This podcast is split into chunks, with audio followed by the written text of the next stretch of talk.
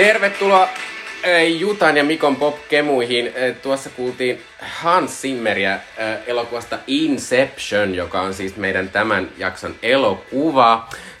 Tota, minä olen Mikko Minä olen Jutta. ja tämä on siis Mikko Jutan pop, pop-kemut. Äh, ei kun jumikemut. Ihana, Mikon ja Jutan. Se on totta. Niin, mutta eikö se alun perin ole niinku, Mik- se- niin. Silloin se mi, mi, Mijukemu. Niin, kyllä. Juta ja Mikon Popkemut, eli Jumi Kemut, ja tämä on meidän kahden podcast, jossa me pu- puhutaan kulttuurista. Tänään puhutaan äh, vielä toisen kerran Barbenheimerista, ja lisäksi puhutaan tämän jakson elokuvasta, eli Inceptionista, joka siis on Christopher Nolanin elokuva 2010, ja jonka varmasti aika moni on nähnyt. Äh, itsekin muistan, että kun kävin, kun silloin kun se tuli, niin tykkäsin aivan hirvittävästi. Kävin katsomassa ainakin kolme kertaa, ellei jopa enemmän. Ö, ö, pitää sanoa tämmönen varoitus. Minulla on pieni kesäflunssa, eli minun saattaa vähän yskittää välillä, että et pahoittelut siitä. Ö, ja sitten tuota, ilo u- uutinen sekä minulle että Jutalle, että saimme Coldplay-liput. Meillä on Coldplay-liput. Niinpä, eli vuoden kuluttua, Kyllä. kun Coldplay esiintyy Olympiastadionilla. Ja me molemmat asutaan Helsingissä, eli tämä tulee olemaan meille tosi tosi niin kuin läpihuutojuttu. Me Kyllä. kävellä, se on melkein meidän takapihalla se. Kyllä, mutta oli kyllä aika semmoista kansainvälisen tason meininkiä oli jotenkin. Oli tommonen kunnon lippukatastrofi ja, ja sit, oi, sit mä en ollut tajunnut, sit mä en muista mä, missä vaiheessa meidän mukaan kerrottiin, että siinä oli semmonen ihme, se systeemi, että ne kallistuu, kun on Ei, mä en ollut kysyntää. Mutta kun mä olin myös sitten silleen, niin että no mutta jos on tämmöinen Copeland tyyppinen artisti, niin eikö ne sitten lähtökohtaisesti ole kalliita, koska niin, koko, niin on hirveä kysyntä kaikille Se niin kuulostaa vähän paikoille. oudolta. Mutta siis kiitos Mikon puolisolle. Tommi oli paras ja Kiitos. meitä. Hän hoiti ja, Hän hoiti ja ei edes maksettu aivan kamalasti, että maksettiin 110 euroa ja päästiin Permannolle, Kyllä. kun yksi minun tuttu oli maksanut 300 euroa ja päässyt myös Permannolle, mutta hän sitten oli saanut halvemman lipun toisaalta ja sitten hän myy sen myöhemmin. Mutta tota, että aika hirveitä hintoja ihmiset Mm. kyllä maksoi. Kyllä.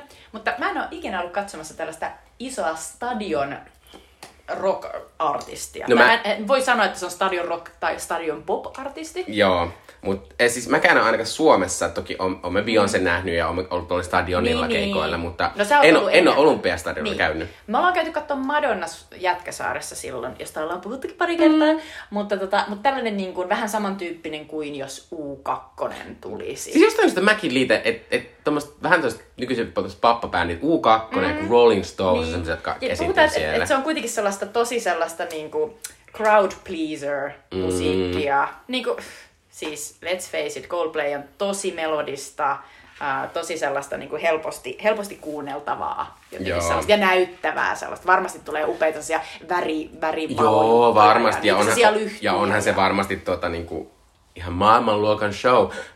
Pitää itse sanoa tästä, että olin siis teinä joskus, tai ei teinä, vaan nuorena aikuisena joskus 18-20 jotain tossa maissa, niin olin suuri Coldplay-fani. Mulla on ihan samat, Ehkä- samat ehkä eka kolme varmaan. levyä suunnilleen. Jep. Mä istuin just niinku omassa huoneessani, leikkelin tuttuun tapaan Empire-leffalehdestä ää, kiinnostavia ää, näyttelijänaamoja, ää, liimasin niitä vihkoon ja kuuntelin Coldplayn ää, ekoja, ekoja levyjä. Minä muistan, että kuuntelin Coldplayn sitä uutta levy, silloin uutta levyä, X and Yta kuuntelin, koska minä olin töissä minun tätini apteekissa siivoojana. Ja sitten minä aina menin sinne kuudelta aamulla siivoamaan, niin minä aina muistan, että minä kuuntelin sitä aamulla ja siivosin siellä talkia ei, ja niin. Speed of Soundia kuunnellen. Onko Speed of Sound siinä? On. On, joo. Ja se on Speed of Sound on niinku Clocks 2. Joo, kyllä. Mutta tota, äh, olen tosi innoissani. Toki siihen on vuosi vielä ja Kyllä. kuten me olemme nähneet, paljon voi tapahtua Niinpä, vuodessa. Toivottavasti ei tule mitään Fingers ää, crossed. kakkosta. Ja Niin siis, influenssaa. Niin, tota, shh, ei saa sanoa sitä sanaa. Ja meillä on vuosi aikaa myös kuunnella niitä uusia Coldplay-levyjä, kyllä, koska kyllä. itsekin en ole ihan sitä viimeisintä todellakaan kuunnellut. Niin, ja tämä kuitenkin on se, sitä äh, levyä tukeva ko- Kyllä, kiertue, joten että luultavasti mutta hän siellä soittaa sit soitetaan niitä, niitä. sitten. Mutta joo. he eivät ole ennen käyneet Suomessa ymmärtääkseni, joten luultavasti Ei. sieltä tulee sitten muitakin vanhempia hittejä. Kyllä. Mutta onnea myös kaikille, jotka saivat lippunsa ja myös onnea heille, jotka eivät missään nimessä halua heitä kuulla. Ette joudu varmaankaan kuulemaan. Vaikka kyllä se varmasti aika iso asia sitten on täällä, kun he tota, tänne tulevat ja Aina neljä, neljä, ja neljä päivää jossain ovat, koska sehän on myös hienoa, että sitten me voidaan kaikki miettiä, että missä Chris Martin on? Niinpä. Kävikö se Stokkalla? Toivottavasti pikkuvallilassa pubissa. Kyllä.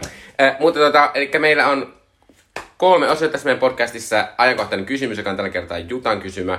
Sitten puhutaan elokuvasta äh, Inception, äh, joka siis julkaistiin 2010 samoin kuin meidän viime vuoden elokuva Another Year. Viime kerran elokuva. Viime kerran elokuva. Ja sitten tota, lopussa meidän Switchy Dippeen, meidän kulttuurisuuksia teille ja sitten ihanan lopussa minä pääsen taas arvuttelemaan, että mitäkään elokuva ensi kerralla katsomme. Mä joudun tosi usein miettimään, että onko Inceptionilla joku käännös? Niin kuin joku unen Mut, mut kun mä, mä vähän että olisiko se joku käännös? Kylväjä? Tai sille, olisiko se nimityylin käännös? Tai, joku, tai jotenkin semmonen, mm. en mä tiedä, mutta ei sillä Inception. ole. Tuosta, tuosta kylvä uni.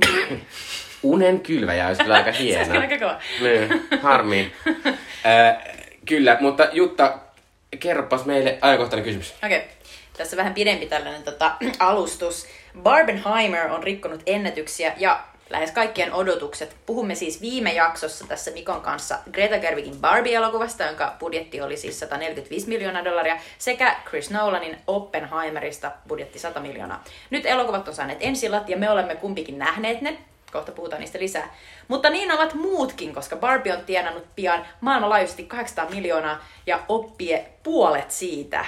Ihmiset on todellakin menneet teatteriin ja esim. joka viides Oppenheimer-lipun ostajista osti lipun myös Barbieen tuolla tota, Jenkeissä kerrotaan. Ja tämä niin sanottu käänteismarkkinointitemppu, missä siis ihan avoimesti nämä tota, elokuvan, ää, elokuvan näyttelijät ja, ja ylipäänsä niin jopa Tom Cruise, joka siis ää, mainosti tätä omaa Mission Impossible tota, uusinta elokuvaansa, niin puhuivat siitä, että kannattaa käydä katsomassa molemmat. Eli ensi, niin kuin, vähän riippuen, että mikä, mi- mikä on niin kuin oma, oma tota, ää, maku, että haluaako nähdä en, ensin vähän synkempää ja sitten hauskempaa vai miten päin. Mutta tämä siis toimi täydellisesti, eikä tapahtunut sellaista, että ihmiset olisi mennyt katsomaan vain jomman kumman. Suomessa Barbieihin on myyty nyt jo yli 325 000 lippua ja Oppenheimerista 88 000. Se on Suomessa todella paljon ja sen lisäksi Barbie on tehnyt Suomessa nyt ennätyksen, jonka edellinen tekijä on Titanic vuodelta 1997, joka on siis modernin ajan kaikista suosituin elokuva, teatteri-elokuva Suomessa. Eli tota, Barbien lipunmyynti kasvoi viidellä prosentilla toisena näytösviikkona, joka on tosi, tosi harvinaista ja se enteilee suosion jatkumista. Mutta se varsinainen kysymys on, miksi Barbenheimer on onnistunut näin täydellisesti? Ö, no, pitää sanoa ihan markkinoinnin takia. Jotenkin tästä jotenkin komposta saatiin tehtyä sellainen asia, että jopa semmoista ihmistä, jotka ei enää ole kiinnostunut leffassa käymisestä, mitä on paljon nykyisin, ja Todellakin. varsinkin nuorempia ihmisiä. Varsinkin koronan jälkeen. Kyllä, ää, niin siitä tuli semmoinen juttu, että varsinkin nuoret ihmiset laittaa pinkit teepaidat päälle ja menee katsoa Barbie. Että musta oli mahtavaa, mä en käynyt katsoa Barbien siis äh, erinäisistä syistä kaksi kertaa. Ja, tota, äh, ja vielä siellä toisella kerralla se oli ihan loppuun myyty. Se oli täynnä semmoista jengiä, oli vaaleanpunaisia paitoja ja kaikkea. Mä kävin katsoa sen ekaa kertaa siis vasta viime viikonloppuna ystävämme Laikan kanssa. Ja siellä tuolla Triplassa sellaisessa ihan pienessä näytöksessä, niin sielläkin oli tosi paljon ihmisiä, ne oli pukeutuneita, oli pinkkiä päällä. Mm. Ja sitten toki, toki jotenkin tästä saatiin semmoinen, niinku, että mä uskon, että et jotenkin tämä Barbenheimer-meininki, niin se sai sen aikaan, että jopa sellaiset ihmiset, jotka, jotka ei missään nimessä olisi käynyt katsoa ikinä Oppenheimeria, niin sitten kun se tuli semmoinen, että nämä on niinku tämmöinen jonkinlainen kombo, vaikka ne ei ole niinku, tavallaan ne on tosi erilaiset elokuvat, niin sitten tuli semmoinen, että no, et varmaan joku nuorempi ihminen käynyt katsoa sitä Oppenheimerinkin. Ja, ja sitten toki, toki myös silleen, että kun ne oli sidottu yhteen ja ne meemit levis, niin sitten sen Barbie, Barbie-meemien ohella tehtiin niitä Oppenheimer-meemejä, mi- mistä tietysti esim. toki tosi ikävää tietysti silleen, esim. japanilaiset ovat monet eh, tota, siitä vähän harmistuneet. Ihan syystäkin tää, tässä on toki, koska me voidaan puhua kohta noista elokuvista, koska me ollaan molemmat nähty ne, eh, niin, niin siinä on semmoinen tietynlainen as- asia, mikä liittyy siihen Japaniin sitten, joka, joka ehkä siinä leffassakin... Jostain irvokkuudesta kenties. Joo, vähän kyllä. Äh, mutta tota, äh, tavallaan se, se on siis semmoinen, ja mä uskon, että tässä oli myös vähän semmoinen, että musta tuntuu, että tämmöiset isot leffat on niin pitkään ollut semmosia niinku, tosi tuttuja. Sä niinku, aina melkein tiedät, mitä sä saat. Ne on jotain rebootteja, No, uudelleenkerrontoja, ö, tai, sa- tai, tai supersankareita, mm. tai Fast and Furious, jotka on kaikki ihan samanlaisia elokuvia. Eh, Niin tavallaan tässä oli eka kertaa semmoinen, että koska vaikka ne trailereita oli ollut paljon ja sitä Barbie-kamaa ja Oppenheimer-kamaa näki, het, näki paljon, niin, niin jopa mulle, joka on tämmöinen ihminen, joka seuraa tosi paljon tämmöistä elokuvakulttuuria, Se on totta. Niin jopa mulle oli silleen kuitenkin yllätys, että millaisia elokuvia kummatkin oli. Että nämä olisivat kuitenkin molemmat niin kuin aika erilaisia, mitä mä siitä koko hypestä olin saanut. Ja musta se yllätys on nimenomaan se juttu. Toki se, että on niin kuin oikeasti kummatkin laadukkaita ja viihdyttäviä mm. elokuvia, niin kuin tavallaan tosi, tosi hienosti tehtyjä.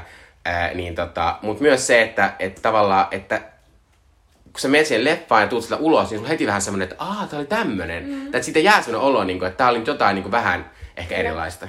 Jotenkin se niin kuin event cinema ajatus, se, että että tämä on niin kuin tällainen tapaus, joka pitää kokea, ja mielellään niin kuin kokea ne molemmat, jolloin sä oot osallistunut siihen Barbenheimeriin. Mm. Se on varmasti monille, just niin kuin sä sanoit, se syy, että jos sä oot muuten menossa katsoa Barbia, niin sitten sä saatat mennä katsoa sen Oppenheimerin, koska sit sä oot nähnyt ne molemmat. Ja sä et välttämättä olisi mennyt todellakaan katsoa sitä, koska se ei ole myöskään mikään sellainen perus Nolanin Inception-tyylinen mm. toimintaseikkailu, vaan se on sellainen aika niin kuin vakava henkinen matematiikkaa ja, ja niin kuin jotenkin ihmisten no, ihmiskunnan mahdollista tuhoa ö, käsittelevä tota, sellainen niin kuin henkilö, henkilö tota, kuvaus. Mutta, mutta, mutta, se on ehdottomasti yksi asia. Ihmiset rakastaa niin kuin asioita, mihin voi osallistua yhdessä ja mistä voi tietenkin niin kuin, laittaa myös kuvia someen ja jotenkin niin kuin, olla yhdessä jossain. Koska mä ajattelin, että koronan jälkeen on myös se, että ihmiset on niin tottuneet siihen, että ollaan kotona, katsotaan niin suoraan suoratoistopalveluista asioita, se ei enää tunnu, se ei tunnu oikein mm. miltään. Ja toi taas tuntuu tosi voimakkaasti, koska sinne mennään, nähdään muita ihmisiä. Sitten mä mietin myös, että, että tota, voiko olla niin, että kun Greta Gerwig ja Christopher Nolan on molemmat sellaisia niin kuin ihmisiä, jotka sille e- elokuvan tuntijat tietää, että no, ne osaa tehdä ihan laadukkaita elokuvia. Että ne on niin kuin, tavallaan osaavia tekijöitä. Niin onko niin, että, että jopa tämä, tämä tieto voisi jotenkin niin kuin oudosti, osmoottisesti niin kuin välittyä ihmisille, jotka ei, jotka ei millään tavalla niin kuin, seuraa elokuvia, vaan, vaan jotenkin niin kuin, et, et kun kaikki vaan niin kuin nostaa sitä, niin kuin, että et tässä on kaksi tällaista leffan tekijää, joilla on uudet leffat ja ne on ihan jotain uutta, niin sit se on, se on niin kuin itsessään jo silleen houkutteleva. En osaa sanoa, mutta jotenkin niin kuin, näähän on elokuvan ystäville niin tosi sellaisia niin kuin seurattavia tekijöitä, mm, joiden uudet mm. elokuvat on tapauksia. Mutta se on myös jännää, että koska Greta Gerwig on tehnyt tosi paljon sellaisia, tai sen niin kuin omat ohjaukset on ollut sellaisia naisen ja tytön kasvutarinatyyppisiä, jotka on siis varmasti tosi isolle osalle niin kuin elokuvakävijöitä, vaikka just näitä supersankarileffoissa mm. kävijöitä, ehkä nuorempia miehiä monesti, anteeksi stereotyypittely, niin se, ne on sellaisia, että ei kiinnosta yhtään. Mm, mm. Niin sitten jotenkin se on, se on hauskaa, jotenkin olisi hauska nähdä niin kuin se, se jengi jotenkin silmien edessä, että ketkä kaikki tätä on käynyt katsomassa, kuinka iso osa siitä Barbie-leffan katsojakunnasta on todellakin sitä pinkkiä pukeutuvaa tyttöä. Ja kuinka iso osa siitä on itse sitä Oppenheimeria pää. Joo, eh, mutta sitten se, se on tavallaan myös hassu, että, että tämä on ollut silleen outo elokuvapari, että, että yleensä elokuvia myydään niin näyttelijätähdillä. Mutta musta näitä on nimenomaan myyty niin niillä, että se ohjaaja on se tärkeä. Mm. Puhutaan Greta Gerwigin Barbiesta ja se, mitä Greta Gerwig on päättänyt. Ei siitä, mitä Margot Robbie tekee, vaan niin kuin musta tuntuu, että... Ja, ja siis ehkä jotenkin... paluu ja joten, niin, sit ehkä, ehkä tässä on vähän myös semmoinen, että, että, että siinä on tota, että voisiko jopa tosta Greta Gerwigistä nyt tulla niinku semmoinen pitkästä aikaa tai melkein niinku ikinä semmoinen niin kuin tavallaan Christopher Nolanin tason naisohjaaja, mm. Jolle, jolle riittää se, että tämän on ohjannut mm. Greta Gerwig ja siitä tulee niin kuin iso menestys. Ja pitää sanoa myös, että kyllä Greta Gerwigin niin kuin pikkunaisia se tuotti yli 200 miljoonaa, joka on Niinpä. tosi paljon semmoiselle se on, elokuvalle. Se, se, on, se on ottanut tosi ison chunkin niin kuin nimenomaan siitä kohdeyleisöstään. Mm. Joo, toi on tosi kiinnostavaa. Se, se vähän niin kuin varmaan määrittyy sen mukaan, että mitä Greta Gerwig alkaa nyt tehdä. Niitä Narnia-elokuvia. Niin, mutta jotenkin, niin että et, et, et mäkin ajattelen, että No okei, mä luulen, että Barbin menestyksessä tärkeintä on, että se on Barbie-elokuva. Mm, mm. Suurin osa ihmisistä tietää, mikä on Barbie. Ja, niinku, ja sit siitä on näytetty jotenkin niitä pätkiä, missä näkyy, että Barbie on ihminen ja Barbie liikkuu. Ja jotenkin, mm. that's it. Et monille ei välttämättä Greta Gerwig sit sano sen enempää. Ja taas Christopher Nolan, niin mä en tiedä, se voi olla ehkä enemmän tie, tie, tiedetty, mutta ehkä enemmän just siinä sellaisessa pitää tietää vähän elokuvista. Pitää olla nähnyt, pitää, pitää tietää Jokeri, pitää tietää Dark Knight, mm. pitää tietää Inception. Mutta onhan siis Christopher Nolan siis e, tyylin Quentin Tarantino ohella ainut ihminen enää, e, e, Steven Spielberg ei enää onnistu siinä, että se riittäisi, että tämän, tämä tämä, tämä on tämä elokuva. elokuva. Että, että se Nolan on ainut semmoinen. Kyllä. Eh, mutta tota, pitäisikö meidän lyhyesti puhua näistä itse elokuvista, koska me olemme nähty. Eh, me voidaan mennä vaikka sen järjestyksessä, minä olen ne nähnyt. Mm. Eli voidaan puhua ensin vaikka tästä Barbiesta. Ää, ja musta Barbie oli, oli oikein, oikein kiva elokuva. Ää, siinä tota, e, se oli tavallaan mulle tosi hyvin tehty elokuva, koska siinä on tosi paljon pikkujuttuja, joista mä tykkäsin kauheasti, koska mä tykkään elokuvista, jotka on vähän sillä hyvällä tavalla sillisalatti, että sitten jos mä en tykkää jostain tietystä asiasta, niin sitten mä tiedän, että, että sitten mä voin kiinnittää huomiota johonkin tiettyihin asioihin. Ja, ja tässä oli esimerkiksi, tässä oli mun lempikohtauksia, tässä oli semmoiset, niin kuin, tässä on mahtavia musiikkikohtauksia, siinä alussa semmoinen tanssijuttu, ja sitten lopussa on tietysti se Ryan Goslingin Kenin, Ken, Kenien se semmoinen oma laulu, tanssijuttu, joka on musta ihan mahtavia. Se oli yksi, yksi, mun, siis oli yksi mun ihan lempiasioita, oli se, missä ne tota, oli sellaisessa kohtauksessa, missä ne näytti vähän sellaiset palettijäviltä. Se oli, se, oli, se oli tosi mahtava elokuva historiallisesti niin kuin sellainen silmäiskevä. Joo, ja sitten siinä piti, san, piti, tai mä sanoinkin jollekin mun kaverille, että, että, niin kuin, että tavallaan noista tulee sellainen olo, niin kuin, että minkä ihmeen takia, että olisiko tämä voinut olla musikaali kokonaan, koska tavallaan musta siinä oli semmoista rytmiä ja semmoista, että miksei. Ää, mutta ää, tässä elokuvassa oli mun mielestä vähän, mä, mä ymmärrän tietysti, että feminismi, että et ehkä mä itse niin koen, että mä niin kuin, on aika pitkällä feminismissä, mutta mä ymmärrän, että jotkut ihmiset ei välttämättä oo. Mutta sitten tää oli jotenkin vähän allevivaa musta välillä niistä sen teemoissa.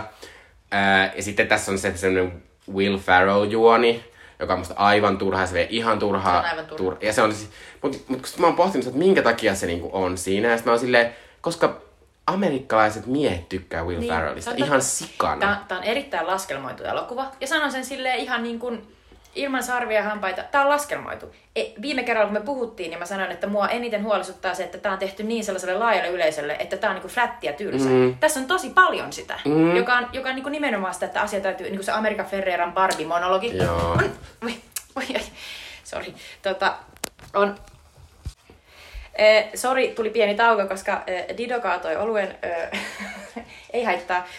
Olen puhumassa Amerika Ferreran Barbie-monologista, joka on sellainen super alleviivaava, niin kuin halolla päähän tyyppinen, mitä tarkoittaa sellainen oikein sellainen perus, ehkä vähän sellainen tota, mainstream-feminismi, ja miten vaikeaa on olla nainen ja äiti, ja jotenkin miten vaikeaa on onnistua.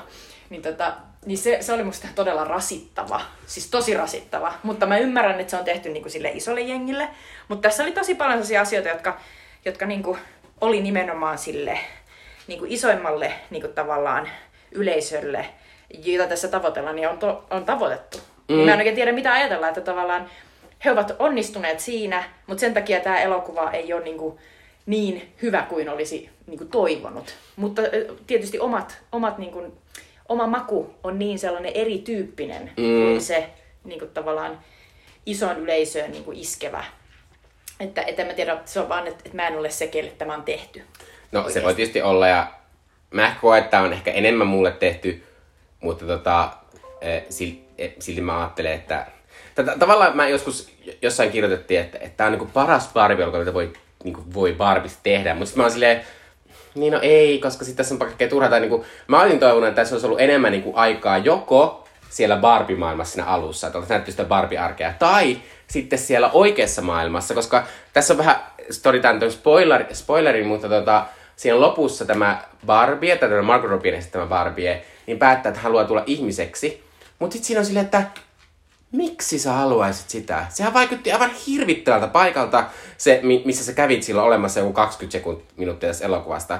Minkä ihmeen takia sä haluaisit? Siinä olisi mm. pitänyt olla jonkinlainen, että se olisi nähnyt jotain niin kuin hyvääkin siinä. Kyllä. siinä. Ja sitten, ja sitten ylipäänsä tässä oli vähän sitä semmoista, niin kuin, tavallaan tässä oli ihan kivaa, musta semmoista lopussa se Ken tarina oli se, että tavallaan se, että miten tämä tämmöinen niin kuin, äh, toksinen maskuliinisuus ja miten feminismi auttaa myös miehiä, koska niitä ei tarvii määrittää itseensä omistuksen tai ulkoisten tekijöiden kautta, vaan ne voi olla millaisia haluaa.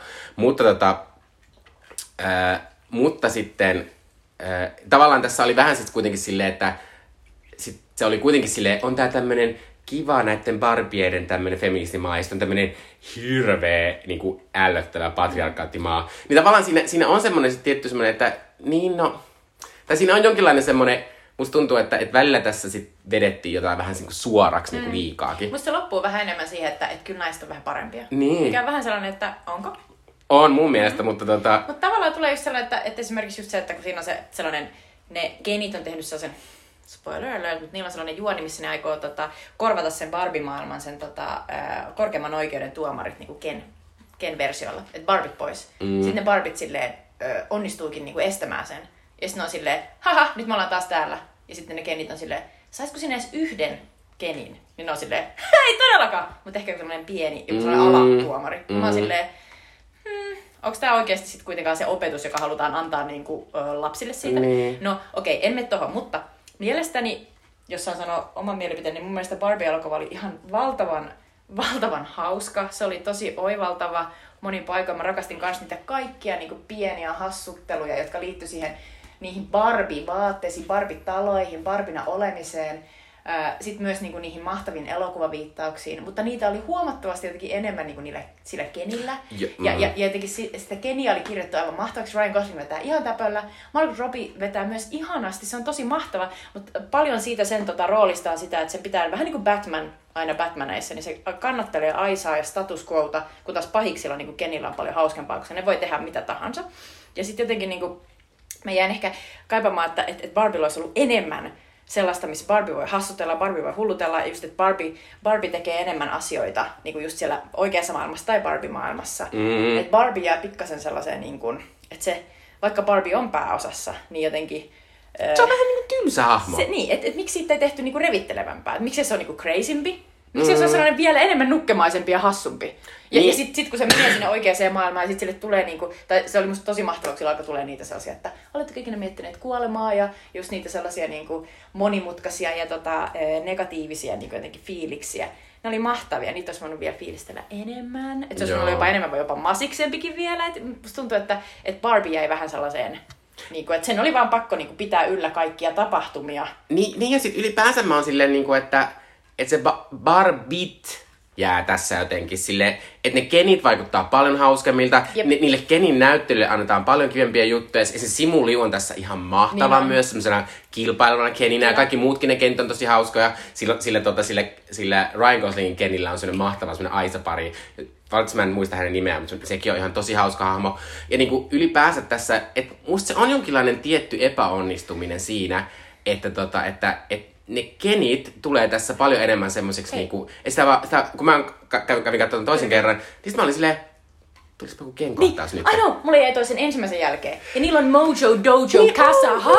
on. Mä silleen, että se on niinku hauskin asia koskaan. Ja Ryan Gosling pääsee esittämään sellaisen kavalkaadin erilaisia niinku elokuvahistorian niinku merkkinäyttelijöitä. Se esittää Brandoa mm. ja monia muitakin, mutta ennen kaikkea Brandoa. Ja sillä on ihan sellainen suora Brando-monologi alastomasta satamasta. Ja mä oon silleen, että tässä on todella paljon isoja juttuja Ryan Goslingille. Sitten se vielä tanssii ja laulaa. Mm. Ja jotenkin tulee Ja on hauskaa. Ja on hauska, niin sitten mä silleen, että, että, että minä vaadin, että Barbie-elokuvassa on samanlaisia asioita Barbille. Mm. Se, on, se on se asia, joka siitä jää päähän. Niin, tai silleen, että tuntuu, että ainut hauska Barbie, siinä on se Kate McKinnonin outo Barbie. Niin. Enkä mä tiedä kuinka hauska sekään, musta Niin. lopulta oli Se oli tietysti aika Kate, hauska. Tietysti Kate McKinnon on erittäin tuttu Mä tykkäsin siitä, kun se oli silleen, jotenkin niinku, se oli aina silleen, niinku, että aina jos silleen joku tuli, niin se oli vaan silleen, joo, mä hyväksyn.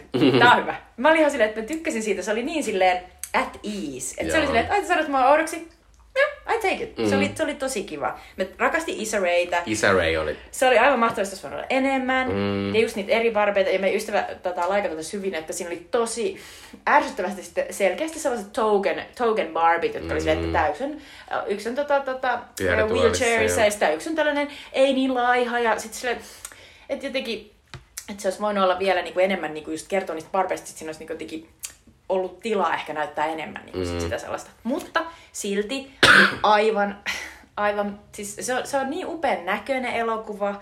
Mä en pääse yli siitä, miten upealta, miten upeasti Margot Robbie näyttelee sitä Barbia. Mm. Mä silleen, että mun mielestä siitä ei puhuta tarpeeksi, että miten hienosti se esittää sitä nukkea ja sen nuken olemusta, joka on täydellinen. Mä oon silleen, että se on tosi vaikeaa, koska tavallaan kaikki mitä sä teet, niin sen pitää niinku, se ei kuitenkaan voi olla sellainen täysin nukke. Ja sitten sen täytyy jotenkin, musta, musta se on niinku, tavallaan sun tehtävä on vaan niinku, se on tavallaan se sama kuin sä oot Miss Universum. Mutta sitten sun täytyy olla myös jotenkin vähän enemmän sellainen hauska ja vähän se subversiivinenkin tyyppi. Niin musta se on, se on kyllä hieno. Joo, joo.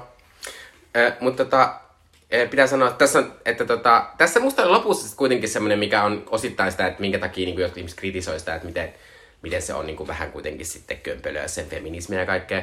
Niin tavallaan, niin kuin, että, että musta siinä on ihan hien, siinä jossain vaiheessa sanotaan, niin kuin, että, että että ei asioita tarvitse tehdä heti täydelliseksi, että niitä voi tehdä vähän paremmiksi. Ja mä ajattelin, että tavallaan siinä tämä elokuva vaan monille onnistuu, että mm. ehkä tämä herättää sitten niinku ihmisissä Musta jotain se on, toivottavasti. Se on kaunis, se on, se on tärkeä sanoma. Mun mielestä siinä lopussa se Ruth Handler, koko se sellainen Barbie-luojan niin kuin sellainen kanssa käyty keskustelu ja niin kuin koko se hahmo, niin musta tuntuu, että se on joku Mattelin vaatimus. Mm. Öö, se tuntuu turhalta. Tämä elokuva olisi voinut olla täydellinen 90 minuutin elokuva. Niin olisi, niin olisi. Se, Et on... se on niinku, se on, se, se on näin. Joo, mutta puhutaan vielä sitten tästä Barbenheimerista toisesta osasta, eli Oppenheimerista, joka on Christopher Nolanin elokuva, kertoo ydinpommin tavallaan niin kuin keksineestä Oppenheimerista. Mikä sen etunimi on? Uh, J. Robert. J. Robert. Äh, kyllä. Äh, ja tota, haluatko sanoa, en, aloittaa ensin ja kertoa, että mitä mietteitä sulla Oppenheimerista? No, musta se oli, tota, se oli, se oli, se oli todella, todella hyvä. niin, voit sä, voit sä ensin Jutta kertoa tämän, tämän sun elokuvan kokemuksen, miten sinä katsoit tämän? Joo, mä katsoin sen, ää, mä sen IMAX-salissa ensimmäisestä rivistä ja aika vasemmasta laidasta, se oli, se oli todella outo. mutta kyllä mä voin silti sanoa, että mä oon nähnyt se elokuvan. Joo, kyllä, kyllä. Tota, mutta, mutta en voi suositella, että, että, että yrittäkää hakeutua sinne keskelle. Um, Musta se oli, se oli hieno elokuva. Ää, tavallaan se on, se on tosi filosofinen elokuva. Se käsittelee niinku sitä tavallaan kysymystä siitä, että miten ihminen voi voi oikeuttaa itselleen ää, tekonsa. Eli, eli jos, niin kun, jos sä oot osana, sä teet tiedettä ja sä oot osana rakentamassa sellaista laitetta, jolla on mahdollisuus niin kun, tuhota elämä kokonaisuudessaan maapallolta, tai aiheuttaa ainakin niin paljon tuhoa, että, että se, on, se on katastrofaalinen ää, niin kun, siis satojen tuhansien niin kun, kärsimys niin, niin, tota, niin miten sä voit, voitko sä insuloida, eristää itsesi niin kuin siitä sen, sen niin kuin teon ja sitten sen vaikutusten niin kuin tavallaan välistä. Eli sä voit, tämä on se iso kysymys niin kuin tavallaan, että miksi, mik, miksi niin kuin jotenkin, mik, miksi me pystytään ja, ja miten me pystytään jotenkin elämään niiden, niiden seurausten kanssa, joita meidän teot aiheuttaa. Ja se Oppenheimerin tilanne on se, että se on todella, todella lahjakas ää, tieteilijä, joka, tota, jolla on tosi voimakkaita, voimakkaita niin kuin haluja nähdä ja selvittää niin kuin sitä meidän universumin niin kuin perusaineesta, että mistä me koostutaan ja miksi asiat toimii. Ja sitten se päätyy lopulta sellaisen hankkeen pomoksi, jossa rakennetaan ydinpommi. Ja nimenomaan se, se pommi, joka pudotetaan sitten Hiroshimaan ja Nagasakiin, joka on osana meidän historiaa niin, että se käytännössä sitä pidetään niin kuin toisen maailmansodan loppuna. Että, tota, että tavallaan Euroopassa sota oli jo loppunut, mutta Japanissa, Japanin ja amerikkalaisten tai mitä välillä oli, oli vielä niin sota jatku. Ja, tota, ja siitä on erinäisiä ajatuksia, että, että olisiko, olisiko se aidosti niin kuin loppunut sitten ennenkin, että mutta toi pommi nyt viimeistään sen lopetti. Mutta se, miksi se Oppenheimer se lopulta teki, ja sitten mitä tapahtui sen jälkeen, kun se, kun se tajusi, että, että se pommi ei enää ole hänen, hänen niin kuin tavallaan vallassaan, vaan se on siirtynyt eteenpäin. Et sen jälkeen, kun se on sen jälkeen, kun se asia on luotu tähän maailmaan, niin hän ei pysty enää kontrolloimaan sitä. Ja sitten sen asian, niin kuin, sen voimattomuuden niin kuin, näyttäminen ja sen pommin hirvittävyyden ö, osoittaminen on tämän elokuvan niin kuin, suuria, suuria niin kuin, ansioita. Että, ja myös miten hienosti Killian Murphy esittää sitä, sitä Oppenheimeria, jolla on paljon, paljon jotenkin ajatuksia, miten se pystyy oikeuttamaan itselleen monia asioita, mutta loppujen lopuksi se ei pysty kuitenkaan niin kuin seisomaan niin kuin niiden omien tekojensa takana. Ja se toteaa, että kaikki on, kaikki on mennyt päin helvettiä.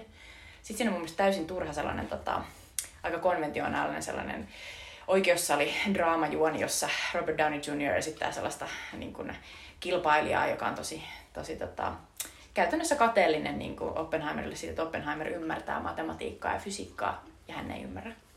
Ja, tota, ja jotenkin sitä kautta niin kuin käsitellään sitten sellaista niin kuin isoa Amerikan historian ää, aitoa niin kuin sellaista vääryyttä, mm. joka on Nolanin mielestä varmasti tosi tärkeä.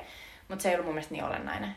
Musta olennaista oli se, että, että et, et, miksi ihmiset alkaa tehdä tätä asiaa versus kun se asia on valmis, niin miten ne pystyy enää jotenkin seisomaan sen asian takana, koska se ei ole, se ei ole ollenkaan enää niiden käsissä. Mm. Ja ne on tehneet jotain, jota ei olisi pitänyt tehdä.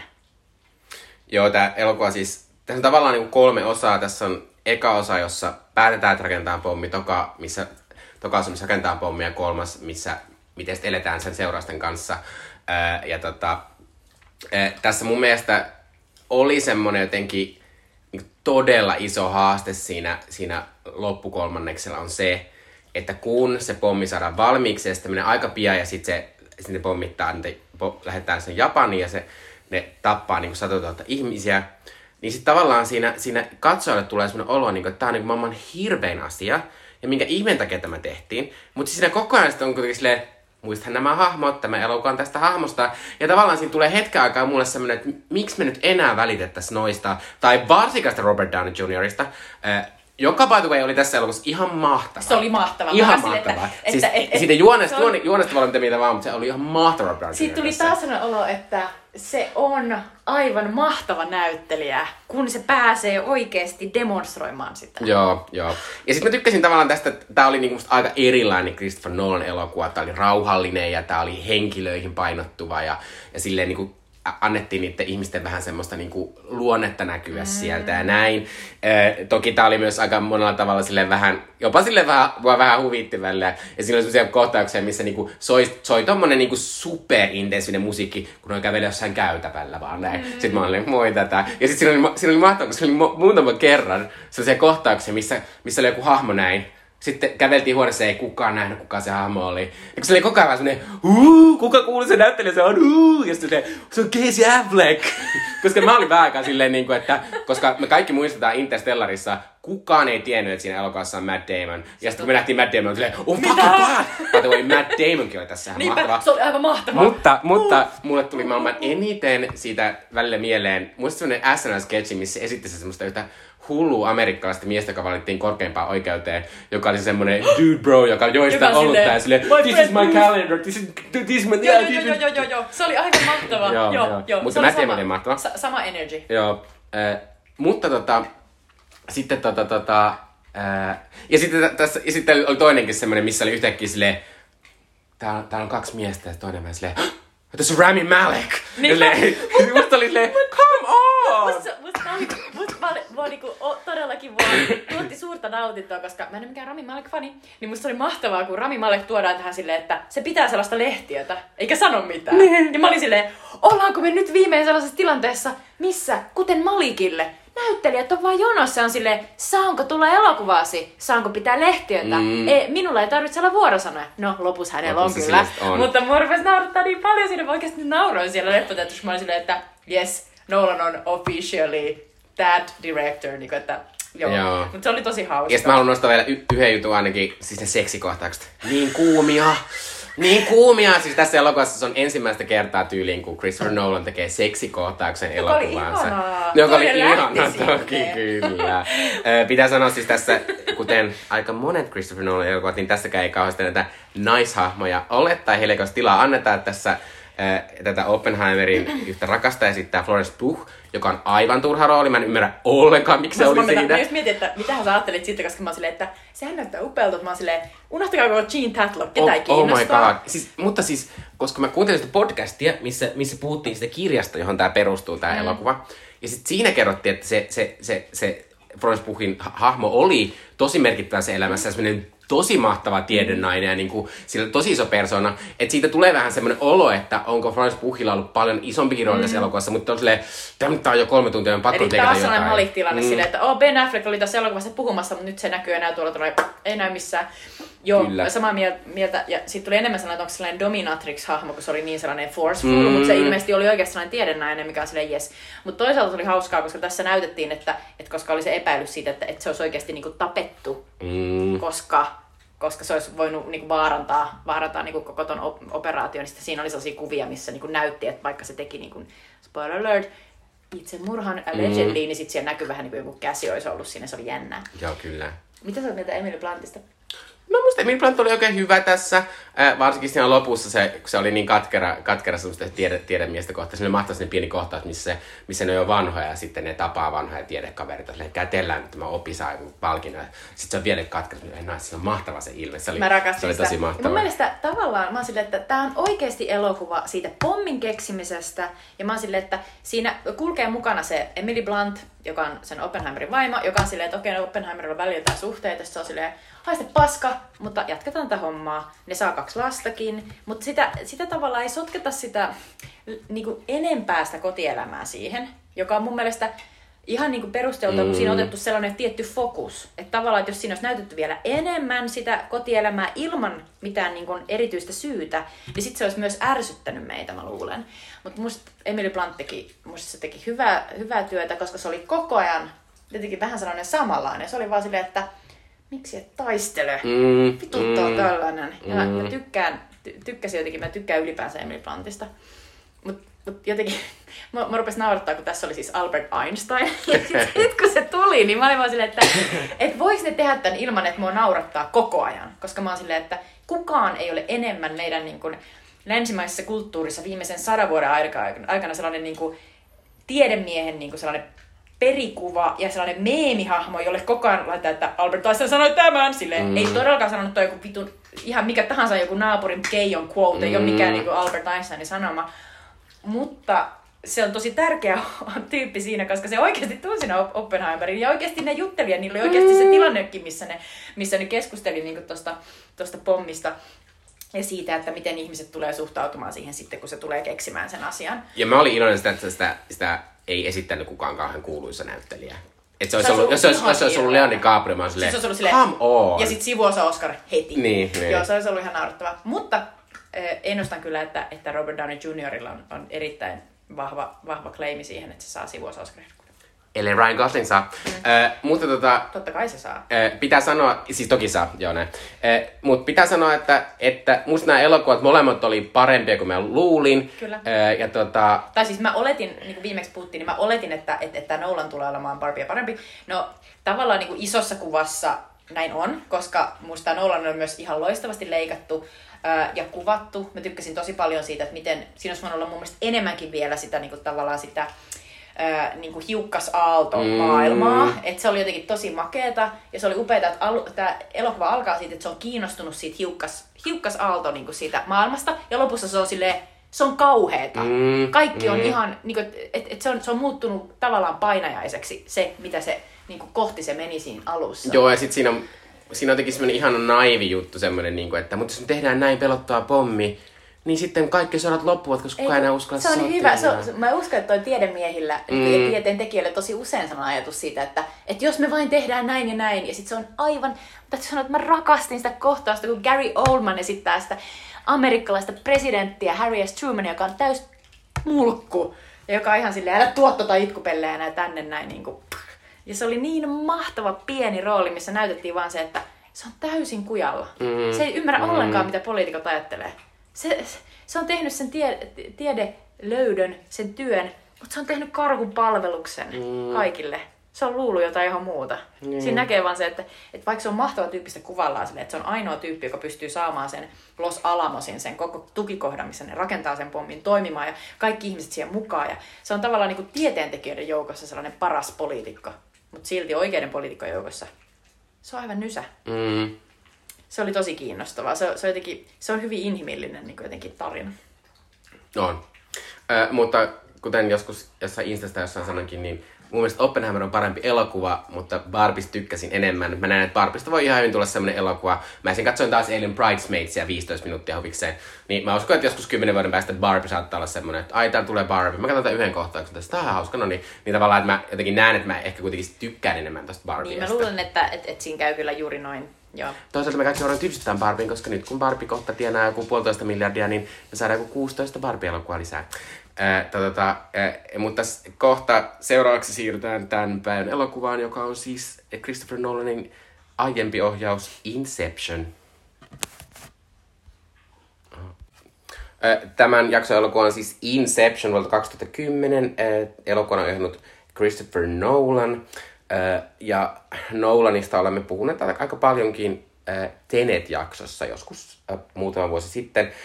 Myös tämän elokuvan myös käsikirjoittanut Nolan kuvauksesta vasta Sally Pfister ja musiikin on tietysti tunnetusti tehnyt Hans Zimmer, joka siis pitkään oli Nolanin tämmöinen hoviohjaaja. Ja jota kuultiin tuossa tämän podcastin alussa. Kyllä.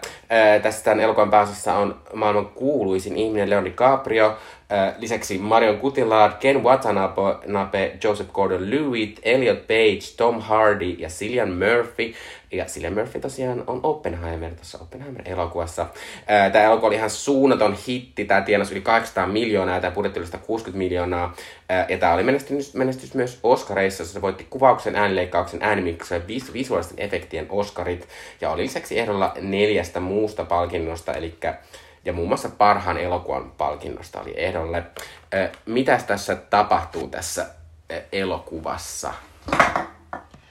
Joo, tässä elokuvassa Leo DiCaprio esittää Kobia, joka on tottunut varastamaan yrityssalaisuuksia tunkeutumalla ihmisten uniin tällaisella erityisteknologialla. Sillä on aina sellainen oma crew mukana. Ja äh, nyt hän saa vaikeimman tehtävän äh, mies muistiin. Äh, hänen täytyy istuttaa oikea idea valikoidun uhrin mieleen, kun tämä nukkuu. Onko tämä mahdollista ja pääseekö hän vihdoin kotiin? Se on tämä iso kysymys. Ja se ei tässä elokuvassa kyllä periaatteessa selviä. No niin, kerropa Mikko, miksi valitsit tämän elokuvan äh, Jumikemujen elokuvapolulle? Äh, no ehkä joku kuulija on saattanut huomata, mutta minä tykkään valita tämmöisiä elokuvia, jotka ehkä liittyvät johonkin ajankohtaiseen aiheeseen, äh, niin kuin tämä meidän nyt Inception liittyy, eli siihen, että Christopher Nolan tuli uusi elokuva Oppenheimerin, halusin jutella Inceptionista ja myös Christopher Nolanista vähän sen. Äh, tosiaan Nolan on, on yksi mun lempiohjaajista ja tosiaan on, on varmaan tämän ajan niin kuin kuuluisin ja menestyneen ohjaaja, joka on tämmöisiä harvoja ihmisiä, jotka vaan omalla nimellään ää, saa elokuvia rahoitettua suunnattoman kalliita, ja niitä myös mennään katsomaan tosi paljon. Ää, kaikki hänen elokuvansa ovat olleet suuria menestyksiä, paitsi Tenet, mutta se tietysti johtuu koronasta. Ja siitä Tenet ei ehkä maailman paras elokuva. Ää, ja sitten kolmas on että aikanaan tämä Inception teki mun ihan suunnattoman ison vaikutuksen, kuten sanoin, kävin katsomaan kolme kertaa leffassa. Ää, ja, tota, kävin kaksi ja, kertaa. ja tämä on siis tota, todella mun mielestä edelleen omaperäinen ja hieno toimintaelokuva. Ää, ja ihana. sitten tämä on mahtava tavallaan Nolan-elokuva siinä, että tässä tavallaan tiivistyy tosi moni semmoinen niin Nolanin juttu se musiikki ja sitten se semmoinen niin kuin mindfuck-meininki mm. ja semmoinen tosi vaikea joku tämmöinen teoria, joka toimii ja selitetään siinä ja sitten Kyllä. tavallaan se, se kuljetus. Ja tässä on tosi, tosi monia. Ja sitten mä tykkään tästä myös, koska mä oon myös tämmöinen James Bond-ihminen, niin tää on tavallaan Nolanin se James Bond-elokuva. Se on niin totta. Että jos Nolan olisi ollut erilainen ura, niin hän varmaan olisi ohjannutkin jonkun James Bondin joskus, mutta koska hänellä on ollut niin menestynyt ura, niin hän ei tietysti ole alentunut sinne James Bondin tasolle, eh, niin tää on vähän niin kuin hänen James Bondinsa. Ja varsinkin mun mielestä siinä alussa on tosi vahva semmoinen James Bond-viba. Eikö tästä tule myös se mieleen se James Bond, joka on se In Her Majesty's Service? Joku- Ehkä. ehkä. Jossa on siis myös tällainen, niin kuin, tässä on tää tällainen, missä mennään lumivuorilla. Ah, joo, Ää, joo, joo. niin. Joo. Puhun näin oudosti, koska en tunne James Bondia, mutta tiedän, että Mikko tuntee. Joo, en mäkään siis muista missä se on, mutta varmaan useammassakin on niitä niin monta. Äh, mutta tota, Jutta, mik, tota, millä fiiliksillä? Olitko sä katsonut tää monta kertaa sen jälkeen, kun sä katsonut leffassa? En ollut. Ja se oli jotenkin tosi jännää, koska mä muistan, että mä aikanaan silloin, mä vaikutin tästä tosi paljon. Mä kirjoitin, mulla oli silloin elokuvablogi. Mä kirjoitin sinne tästä ja olin, olin tosi fiiliksissä. Ää, just jotenkin tästä, tästä niin kuin tämän elokuvan imusta ja omasta niin kuin fiiliksestä. Silloin mua ärsytti tosi, tosi, tosi paljon niin kuin tällaisten tota, juonigeneraattorihahmojen toiminta. Niin kuin Elliot Page esittää tässä silloin hän oli vielä Ellen, mutta tota, hän esittää tällaista niin kuin Ariadne-nimistä tota, opiskelijaa, joka pääsee tähän Cobin, eli Leo DiCaprion tiimiin. Ja sitten hänen tehtävänsä on kysellä, eli Knihtilän sanoo hän on kyselijä tai ukko, joka tätä kyselee. Ja sitten tota, hänen, hänen avullaan kerrotaan, että, että, että miten tämä unien unin meneminen ja unien istuttaminen toimii ja miten uni, unimaailmoja luodaan niin, että ihmiset niin kuin tämän Cobin tiimissä pystyy sinne kävelemään ja, ja miten, mi, miten se koko niin kuin, tavallaan teknologia toimii. Mutta nyt mua ei ärsyttänyt se enää niin paljon, koska mä jotenkin tiesin, että näin tulee tapahtumaan, vaan mä jotenkin, mä olin vapaa niin kuin, ihailemaan ää, sitä mahtavaa uniarkkitehtuuria ja jotenkin sitä sellaista hauskaa omaperäistä fiilistä, joka mun mielestä Interstellarissakin on hyvin vahvana. Sellainen, niin kuin, että, että jotain, jotain niin kuin peruuttamatonta on tapahtumassa. Mm. Ja meillä on tavallaan tosi kiire. Mun mielestä Nolan on mahtava luomaan kiireen tuntua. Sellaista, että niin kuin se on parhaimmillaan Dunkirkissa, kun se äh, Zimmerin soundtrackilla se kello tikittää mm, koko ajan. Tik, tik, tik, tik, tik, koko ajan. Meillä on, meillä on valtavasti niin kuin, tapahtumia vyörymässä ja meidän pitää niin kuin, valmistautua ja olla niin kuin, ekana siellä. Ja tässä kellokossa puhutaan koko ajan siitä, että paljon on aikaa missäkään niin, tavallaan sitä sellaista. Ja, ja, ja sit musta, musta aivan niin kuin, käsittämättömän ihanaa, millainen, niin kuin, millainen tota, jotenkin niin kuin, tiimi tässä elokuvassa on.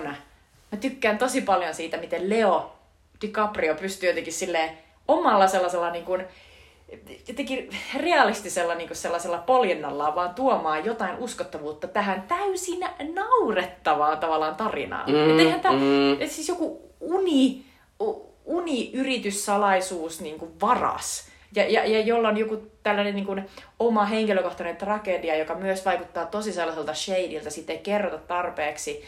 Sitten se paljastuukin, että se on niin kuin sellainen puolison menetys ja sitten se on hyvin niin kuin sellainen freudilainen ja, ja jotenkin, niin kuin, että, että kenen tahansa muun harteilla tämä olisi tosi epäuskottava, mutta tuntuu, että Leo tekee tästä tosi hienon.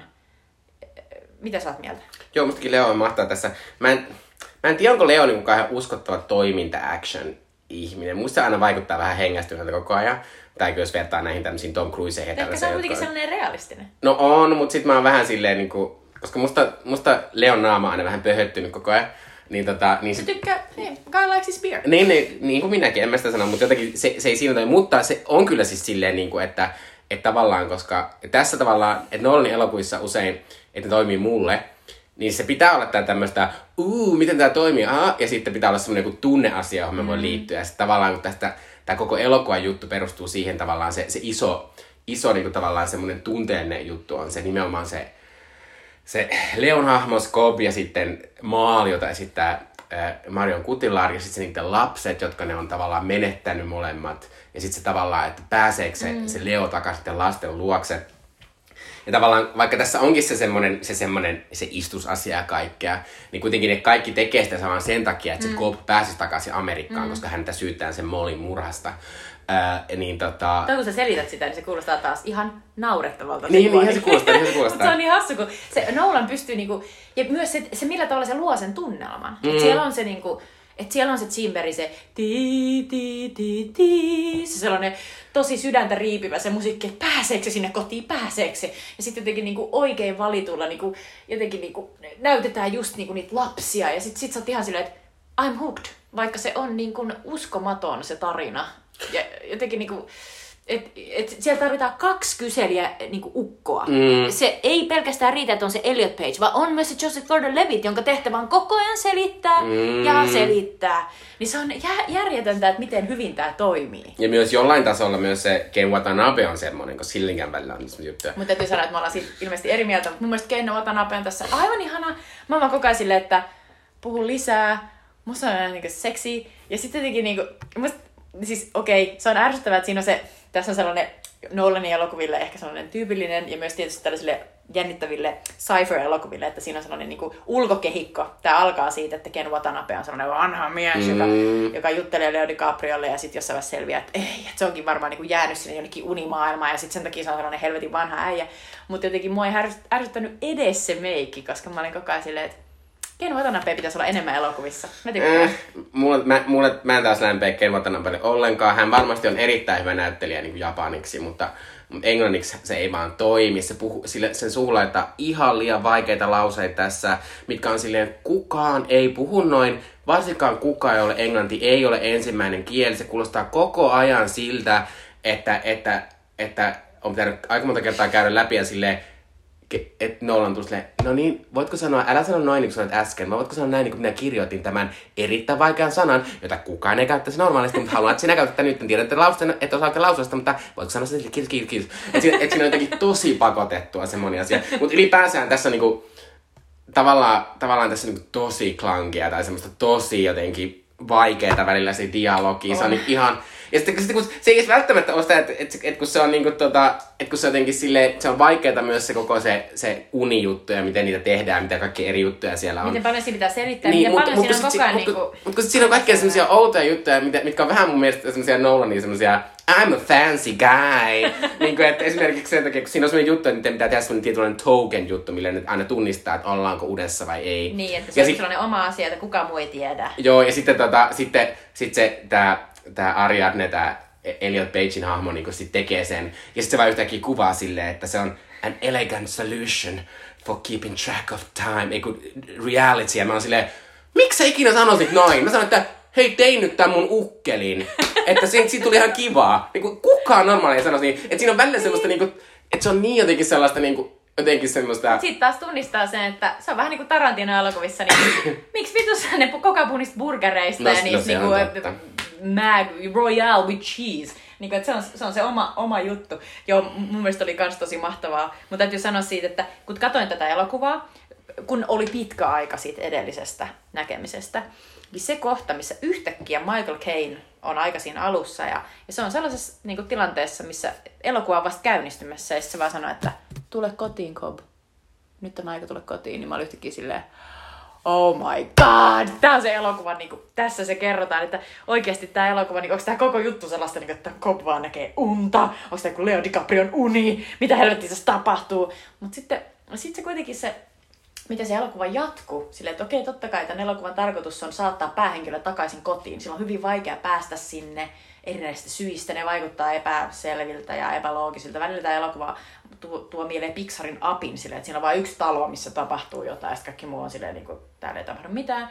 Niin tota, mut, mutta silti mä luulen, että se on niin kuin, samalla tavalla kuin Michael Caine antaa Interstellarissa, niin kuin, mä en muista enää mitä se sanoo, mutta tavallaan se tuo sellaisen niin kuin, selkeän realismin siihen, että hei, tästä on kyse. Niin tossa se, se on hauska, kun se tavallaan annetaan Joo. Yleisölle. Sanotaan, että tule kotiin, Cobb. Joo, tavallaan se on niin kuin sille, sen takia tämä on niin onnistunut elokuva mun mielestä. Että vaikka tässä on, mun mielestä unilogiikka, mä jaksan seurata sitä tiettyä asti ja sit mä oon silleen, nope, nyt mä en enää ymmärrä. Siinä mennään pikkasen siihen Mulholland Driving. tai että mä yhdessä vaiheessa olin silleen, kun siinä on niitä semmosia, siinä on semmosia tiettyjä, niin kuin, tulee semmosia niin jysäyksiä, mitkä pitäisi herättää näitä ihmisiä silleen niitä unitasolta eri Niin, tasolle. niin niiden pitää ne tipahtaa Joo, ja sitten mä, sit mä yhdessä vaiheessa olin silleen, eikö sä äsken tipaus, kun kukaan ei herännyt? Mikäs tää oli? Ja, mutta mä olin silleen, ei, kun- ei, kun mä en saa jää missään nimessä ei. koska, koska tavallaan tässä, tässä se toimii nimenomaan se, että tässä on se semmonen, on se, on se tunnehomma, sit se, että se kaikki menee koko ajan vähän päin persettä, niitä pitää koko ajan pitää kiirettää, ja myös sit silleen, niin kuin, että, että tota, eh, koska siinä on niin hyvä drive siinä elokuvassa, niin sä et tavallaan välitä, vaikka sä et Ei. ihan ymmärrä, mitä Ja tapahtuu. jokaisessa unitasossa, aina kun mennään seuraavalle unitasolle, niin kaikki kestää ihan vitun paljon pidempään. Mm. Ja se on mahtavaa, kun siinä selitään silleen, eli kun sä meet neljännelle tasolle silleen, se kestää 30 vuotta. Sitten oot silleen, okei, okay. en mä ala niin laskemaan tätä, mä en ala tarkistaa Mm, tätä silleen mm. kalkulaattorista, mä oon vaan silleen, selvä. Niin kuin, että toisessa tasossa se kesti niin kuin viikon, nyt se kestää 30 vuotta, asia selvä. Se on mahtava se kohtaus, missä se koko jengi on sellaisessa pakettiautossa, joka tipahtaa silleen todella hidasta. Mm. Tässä on käytetty hidas, hidastuskameraa silloin aikanaan tosi makeasti. Mm. Muistan, että oli vaan elokuvateatterissa silleen, että nyt näyttää upealta, kun ihmisiä potkastaa sellaiseen niin kuin vesi, vesi tota, äh, soikkoon ja sitten ne on tipahtamassa tosi hitaasti sellaisessa pakussa ja, ja sitten ne leijuu ilmassa silleen, että ne on niinku kohta jysähtänyt. Niin, ja sitä vettä tulee Kyllä, ja- ja jokainen hetki kestää ihan helvetin kauan, koska ne on siellä unimaailman jollain neljännellä tasolla, jossa sen asian pitää kestää vuosia, joten se Mm. menee tosi hitaasti. Mutta se on, se on hienosti tehty. Se ajatus on just sellainen, että täytyy olla täys hullu, että jotenkin haluaa niinku saada tämän toimimaan elokuvaa niinku pituudessa ja, ja se on jotenkin mahtavaa. Joo, se on. Ja, mutta tavallaan siis Christopher Nolanin yksi niin kuin, tosi hieno taito on se, tai ehkä hänen niin kuin, näillä ihmisillä kanssa tekee yhteistyötä, mutta on se, että, että se saa jotenkin tosi hienosti tehtyä semmoista spesifiä tunnelmaa niin kuin eri, niin kuin, että se käyttää paljon kaupunkeja. Tässä alussa ollaan paljon Pariisissa ja sä niin kuin heti tiedät, että se on Pariisia ja se niin käyttää sitä tietysti, että jotenkin, että, että se vaan se Pariisi luo sitä tunnelmaa ja sitten ne on siellä, sit ne on siellä jossain semmoisessa afrikkalaisessa kaupungissa. Mombasassa. Mombasassa, jossa on tosi hieno tunnelma On, ja sitten ne, sit ne on myös sitten siellä, niillä on, se eka taso on siinä semmoisessa jossain suurkaupungissa, sitä vetää hirveästi. Ja se vesisadekin on tosi hieno elementti jotenkin siinä niin kuin koko Joo. ajan. Ja, ja sitten se osaa käyttää ihan mahtavasti sellaisia parkkiintuneita kasvoja, niin kuin tässä Tom Berenger esittää sellaista Killian Murphyn sellaista kummisetää, mm. joksi Tom Hardy puhutaan siitä, Tom Hardy muuntautuu, koska sen, sen tehtävä tässä tiimissä, tässä Kopin tiimissä on muuntautua mm. eri ihmisiksi unissa. Ja sitten se esittää sellaista Tom Berengerin hahmoa, joka on siis Tom Berengerilla on niin laitettu niin paljon sellaista huulitäytettä ja se on upean näköinen, mutta tuli mieleen myös Batman Beginsissä ja Dark Knightissa on siis Rutger Hauer sellaisessa pienessä roolissa, missä se on silleen, että hän edustaa Wayne Enterprisea ja hän on sellainen mm. vanhempi mies, joka on vähän sellainen vittumainen. Ja jotenkin niinku, mä tykkään tosi paljon siitä, että miten se niinku on valinnut siihen tietynlaisia parkkiintuneita nahkanaamoja noihin. Siis aivan Musta mies näytti jotenkin vähän John Travolta. Mä oon vähän silleen, se on John Travolta? Mä en tiedä miksi mä luulin. Joo, niin, siis mutta... mä olin jotenkin vähän aikaa, että mikä se nimi oli, mun piti äsken hakea IMDbstä Tom Berenger, mutta Tom Hardy. Joo, oh. siis Tom Hardy on tässä siis, siis hyvä lue, Tom Hardy on kuuma mies. Se on niin kuuma Sil, mies. Silloin niin mä välillä katsoin sen vaan huulia, se, kun se huulet on niin joku leivos. Mä vaan silleen, what the fuck? Se on niin ihana, kun se tulee, jos se puhuu tällaisella äänellä. Niin. Ja sit se, ja sit se on täysin mahdotonta se, saada selvää, mitä se sanoo seuraavaksi. Mm. Se on niin mahtavaa, kun, jos ihmiset on nähneet Dunkirkin, ne muistaa, että, että, että, että Tom Hardy esittää sellaista lentäjää, joka puhuu, ja sitten on hyvin vaikea saada selvää. Ja toisaalta hän on myös Batman äh, tässä tota Dark Knight Risesissa, hän esittää Banea, jolla on sellainen ja siis se on, mä oon silleen, että onko Tom puhuu vaan yksinkertaisesti- äänellä. että onko se niinku, onko vaan mahdotonta hänen puhua jotenkin sille ymmärrettävästi? No, kun musta, mä, uskon, että se, mä uskon, että se on joku Tom Hardin juttu myös silleen, että mä tiedän, että mä oon vitun kuuma, mutta mä en halua, että se on se mun juttu. Niin. Mä haluan, että mun juttu on tää mun näytteleminen, ja mä en oo niin kuuma kuin kaikki Mutta hänellä mulle. on myös sellainen ihana, vähän korkeampi ääni, On. joka on mun mielestä tosi kuuma. Mutta hän on ihan mahtava tyyppi tässä, koska hän on sellainen, niinku, tulee sellainen, että tällainen niinku, kaveri pitäisi olla omassakin porukassa, joka on vaan silleen, että okei, mä tuun mukaan. Joo, mä näytän hyvältä ja mä hoidan tämän homman. Joo. Ää, tota, ää, mutta tavallaan tässä elokuvassa, niin kuin puhuin tuossa äsken sitä Barbiesta, mm. siinä Barbiessa on tosi monta semmoista pientä nautinnollista kohtausta, mitä voi olla sille oh my god, kohta se tulee. Hyvä. Ja tässä on niin monia niitä. Tässä on siis, siis ää, tietysti mun huippukohta tässä ehkä on se, se koko hotelli action, mikä on se George Gordon Lewittin semmoinen hieno action juttu, se- joka on ihan mielettömän hieno. Sitä valitettavasti on niinku aika vähän, että tota, mä jotenkin muistin, että sitä olisi enemmän, mutta Mäkin varsinkin sitä semmoista jotenkin. taistelua semmoisessa pyöriässä huoneessa, niin se on aivan mielettömän upean näköistä. Ää, joo, ja sitten tota, sitten tässä on tota, ää, mä tykkään siis, mähän tykkään, mä tykkään tosi paljon siitä, siitä Maul-hahmosta ja sitä kaupista, ja mä tykkään sitä, miten Se nimi on by the way Mal, joka, Mal, siis, niin. joka siis on ö, paha. Kyllä. Siis epäonnistui, Niin, joka mut, on siis tosi niin, tai se on ainakin siis, kun se on, se on niin mahtava nimenomaan se alku, koska me ei tiedetä sitä määlistä vielä mitään. Ää, ja sitten tota, se on vähän semmonen niin kuin James Bond pahis nainen, joka tulee vaan silleen, sorry, mä tulin pilaamaan tän sun suunnitelman. sillä ammun sillä päähän. Niinpä, Näin, että se on niinku ihan mahtava. Ää, mutta sit siinä on mahtavaa, kun siinä on sitä ihan semmoista toisteisuutta ja sellaista niinku koko ajan näyttää. Että esim. mä katsoin sitä elokuvaa tässä, tässä eilen ja sitten, sitten mun puoliso oli tuossa, tuossa, tuossa lähellä. Sitten se, sit se yhtäkkiä, se oli käynyt jossain, se tuli takaisin ja sitten kun silleen, Aatko katsoa elokuvaa uudestaan? Silleen, en, tää Ei. vaan tuli takaisin tää sama kohtaus. Ja se on mahtavaa. Ja sitten, sitten tavallaan musta, musta tavallaan sitten tarinakin, vaikka se on tosi semmoinen korkea lento, eli se tarina on siis se, että nämä Cobb ja sen vaimo Mal on olleet tämmöisiä tutkijoita, ja ne on tutkinut tämmöistä unimaailmaa, ja sitten ne ovat lopulta menneet sinne limboon. Limbo on semmoinen jotenkin tämmöinen jatkuva unimaailma, missä voit luoda kaikkea mm. vaan, mutta siellä... Sä et pääse, niin kuin, Niin, ja sä, sä et enää erota, että mikä on todellisuus. Joo, ja sitten siellä helposti on myös tosi, tosi kauan, niin sitten ne elää 50 vuotta sen Mälin kanssa siellä, ja sitten tulee takaisin sinne kotiin, ja sitten niille on mennyt ehkä joku tunti siellä tai jotain näin, mutta sitten se Mal on, on, niinku, Mal on niinku, ää, tavallaan saanut mieleen, että tämä ei ole enää mun todellisuus, ja nuo ei ole esimerkiksi meidän lapsia, ja että jos hän kuo, koska tässä on sellainen sääntö, että jos sä kuolet, niin sitten, tota, niin sitten sä Sä heräät. heräät. Niin sitten mä olen koko ajan silleen, että jos me vaan niinku tapetaan itsemme, me päästään takaisin niiden meidän lasten luokse, koska ne ei ole mun oikeita lapsia. Ja sitten lopussa tämä menee sit siihen, että se, se Mal tekee niinku itsemurhan ää, todella hienossa musta semmoisessa hotellikohtauksessa, jossa Marion, Cotillard on aivan mieletön. Ylipäänsä Marion Cotillard on tässä ihan mahtava. Se on- Musta sinusta ihan mieletöntä raskautta. Aina kun se tulee se Mal siihen niin silleen, uh, niin kuin, että tunnelma on niin tiivistynyt. Ihan niin kuin piikki. Ja se, Se on, on niin totta. mega hienoa. Siinä jotenkin se tuo tosi paljon sitä sellaista samaa, mitä se toi siihen Edith Piafin hahmoon. Ää, siihen, siinä Oscar, Oscar-roolissaan. Sitä sellaista, niin kuin, että kohta kaikki menee huonosti. Mm. Ja sitten siellä on ihan mieletön se puku, se on ommeltu sen päälle, se sit näyttää mielettömiltä. Ja jotenkin niinku, ja, ja, ja, jos, nyt kun sä kuvailit ton, tilanteen noin. Niin aidostihan tässä on tilanne siitä, että, että jos tässä ei ole sitä uni-asiaa, vaan nämä vaan ä, aviopari, niin ä, sen naisen tota, niin kuin mielenterveys on jotenkin niin kuin, romahtanut. Ja, ja se on sellaisessa harhassa, ehkä psykoosissa, jossa se kuvittelee, että se ei ole ö, hereillä. Mm, mm. Ja sitten sen pitää herätä ja sitten se tekee itsemurhan. Mm. Eli se on tosi, niin kun, kun se riisuu, niin se on tosi traaginen asia. Mutta se on myös tässäkin traaginen. On, on. Mutta sitten tähän liittyy myös se, että tässä on sellainen mahtava, musta tuntuu, että jotenkin se teini, teini jotenkin niin kuin minuun ö, vetoava ajatus siitä, että sä rakastut johonkin ihmiseen ja sitten sä pystyt elämään sen kanssa siihen asti, että te olette ryppysiä.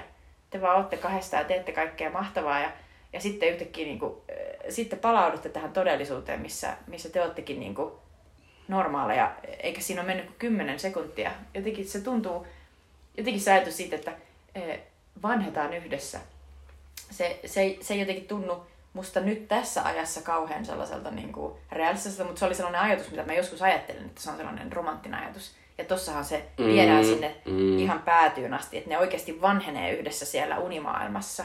Ja sen takia niin kuin, se toinen ei pysty enää niin kuin, palautumaan siitä. Niin ja tässä kuvataankin hienosti sitä, miten sitten kun ne herää sieltä limposta, niin että ne on niin kuin vanhoja ihmisiä nuorten ihmisten mm. niin kuin ruumiissa. Ja eikö siinä tule myös sellainen ajatus, että se tavallaan voisi olla myös sellainen, että ne yhdessä ottaa jonkun tripin, ja sitten se toinen ei enää niinku tavallaan Mm, mm, palaudu mm. siitä. Et siinä on tosi monenlaisia niinku erilaisia niinku tosielämän luentoja sille, että mitä niille tapahtuu. Mutta joka tapauksessa eh, ne menettää tavallaan sen yhteisen Mm, niinku, mm. tilan.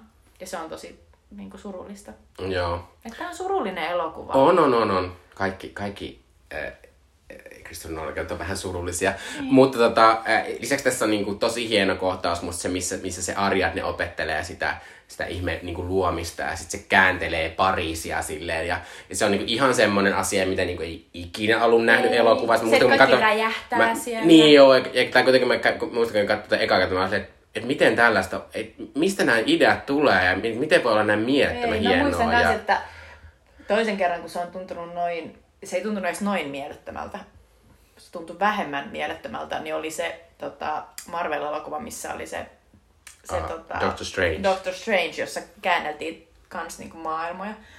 Mutta tässä se tehtiin eka kertaa. Mm. Ja, ja tässä se tuntuu tosi voimakkaalta. Joo. Mulla, mä huomasin, että mulla tämän elokuvan kanssa ehkä oli vähän semmoinen, että, että musta se niinku semmoinen loppuosuus, mikä on siellä niinku talviasiassa, mm. niin tavallaan se, se oli musta vähän semmoista jotenkin sekoilua, ja sitten mä huomasin, että heti kun, heti kun se uhka alkoi olla semmoisia, että siellä tuli niitä semmoisia random ihmisiä, joita piti vaan ampua, mm. Niin siihen tuli semmoinen jonkinlainen niinku pelimekaniikka, joka musta oli heti paljon tylsempää. Mm. Mä huomasin, niinku, että mulla alkoi, alkoi jotenkin se kiinnostus niinku vähän, vähän loppua ja näin. Toki se sitten, niinku se sitten, sitten kun ne pääsi siitä ohi ja sitten tuli ne semmoiset isot lopun panokset, Kyllä. kun se, äh, kun se Leon pitää palata sinne limboon tavallaan, eh, mutta myös sitten tota, äh, sit lopulta sit tulee sekin, niin kun ne saa tehtyä sen ihme, ihme istuksen ja sit Mm. se onnistuu. Ja, ja, sitten, ja sitten tietysti ihan lopussa, kun tähän on myös semmoinen iso elokuva siinä, että tässä, tässä on semmoinen tunnettu loppu, että muistan kun vielä, sä jäät, kun sä jäät, että kun sä jäät niin kuin, tota, odottamaan, eli tässä lopussa siis käy niin, että niin kuin me ollaan puhuttu tässä, niin että tämä Cobb, eli tämä Leonardo DiCaprion hahmo, haluaa palata kotiin sen Amerikkaan. Hän ei voi palata sen takia, koska häntä syytetään sen vaimonsa murhasta, mutta sitten tämä Ken Watanaben hahmo sanoo hänelle, että jos teet tämän asian minulle, niin minulla on semmoista yhteydet, että sinä voit mennä Amerikkaan ja mennä lastesi luokse, ja että asiat on kunnossa, että ei- voit mennä ihan rauhassa. Ja sitten tota, tämä loppuu siihen, että nämä kaikki on niin kuin lentokentällä ja sitten Leo vaan kävelee Amerikkaa siellä on semmoinen virkailija, joka sanoo, että tervetuloa kotiin ja Leo on silleen, oh my god. Ja sitten se menee sinne kotiin ja sitten, sitten ensinnäkin tässä on, tässä on ollut sellainen toistuva motiivi, missä nähdään sen niin kuin lapsia, mutta me ei nähdä ikinä kasvoja, me nähdään aivan semmoiset selät. Täytyy niin kuin- sanoa, että, että sä oot ollut lapsia, se, on, se oli ihan super freaky. Joo, se oli, Se oli todella freaky. silleen niitä lapsia. Apua. Noin, mutta siis tota... Ja sitten sit se menee sinne kotiin ja sitten ne lapset tulee katsomaan sitä. Ja sitten se Leo menee silleen, oh my god, sitten ne halaa siinä. Ja, sitten, sitten me yhtäkkiä nähdään, että, että siellä onkin se sen kopin se token, joka on semmoinen hyrrä, joka perustuu siihen, että jos ollaan todellisessa maailmassa, niin se hyrrä kaatuu, mutta jos ei olla todellisessa maailmassa, niin hyrrä ei ikinä kaadu. Ja sitten tämä elokuva zoomaa siihen hyrrään ja se vaan jatkaa pyörimistä näin. Se vähän keikkuu näin, mutta tavallaan se idea on siis se, että, tota, että oliko tämä loppukohtaus sen kopin jotain unta, mm, vai oliko se, se niinku totta. totta. Niinpä. Ää, ja tota, ää, tästä Christopher Nolan itsekin on tietysti saanut kysymyksiä ja antanut lopulta sitten vastauksenkin siihen. Mäkin tiedän tämän. Mä oon katsonut tätä sellaisen upean tubettajan öö, läpän tästä. Mutta pointti on se, että se hyrrä, joka siinä lopussa jää pyörimään, me koko ajan ollaan kuultu tämän elokuvan aikana, se ei ole sen Kobin se erikoistoken, vaan se on sen äh, vaimon, sen mm. Mälin. Ja jokaisella piti olla oma sellainen token, jonka vain, jonka ei, yksityiskohdat vain ne tietää. Ja, tota, ja sillä perusteella ne tietää, että onko ne hereillä vai ei. Ja äh, yhden tota, tubettajan äh, argumentin mukaan, niin musta oli ihan uskottavaa, niin äh, se ei ole se Kobin oma token, se on sen, se on sen kuolleen vaimon, mutta sen Kobin oma token on sen vihkisormus, joka näkyy sillä aina tietyissä kohtauksissa, ja sen mukaan voidaan tietää, että onko se siellä unessa vai onko se todellisuudessa. Ja siinä lopussa se näkyy sen sormessa, jolloin se on todellisuudessa, se on asia, jota se pitää, ja, tota, ja se on sen oma, oma token. Ja mun mielestä Christopher Nolan on vahvistanut tämän mun mielestä.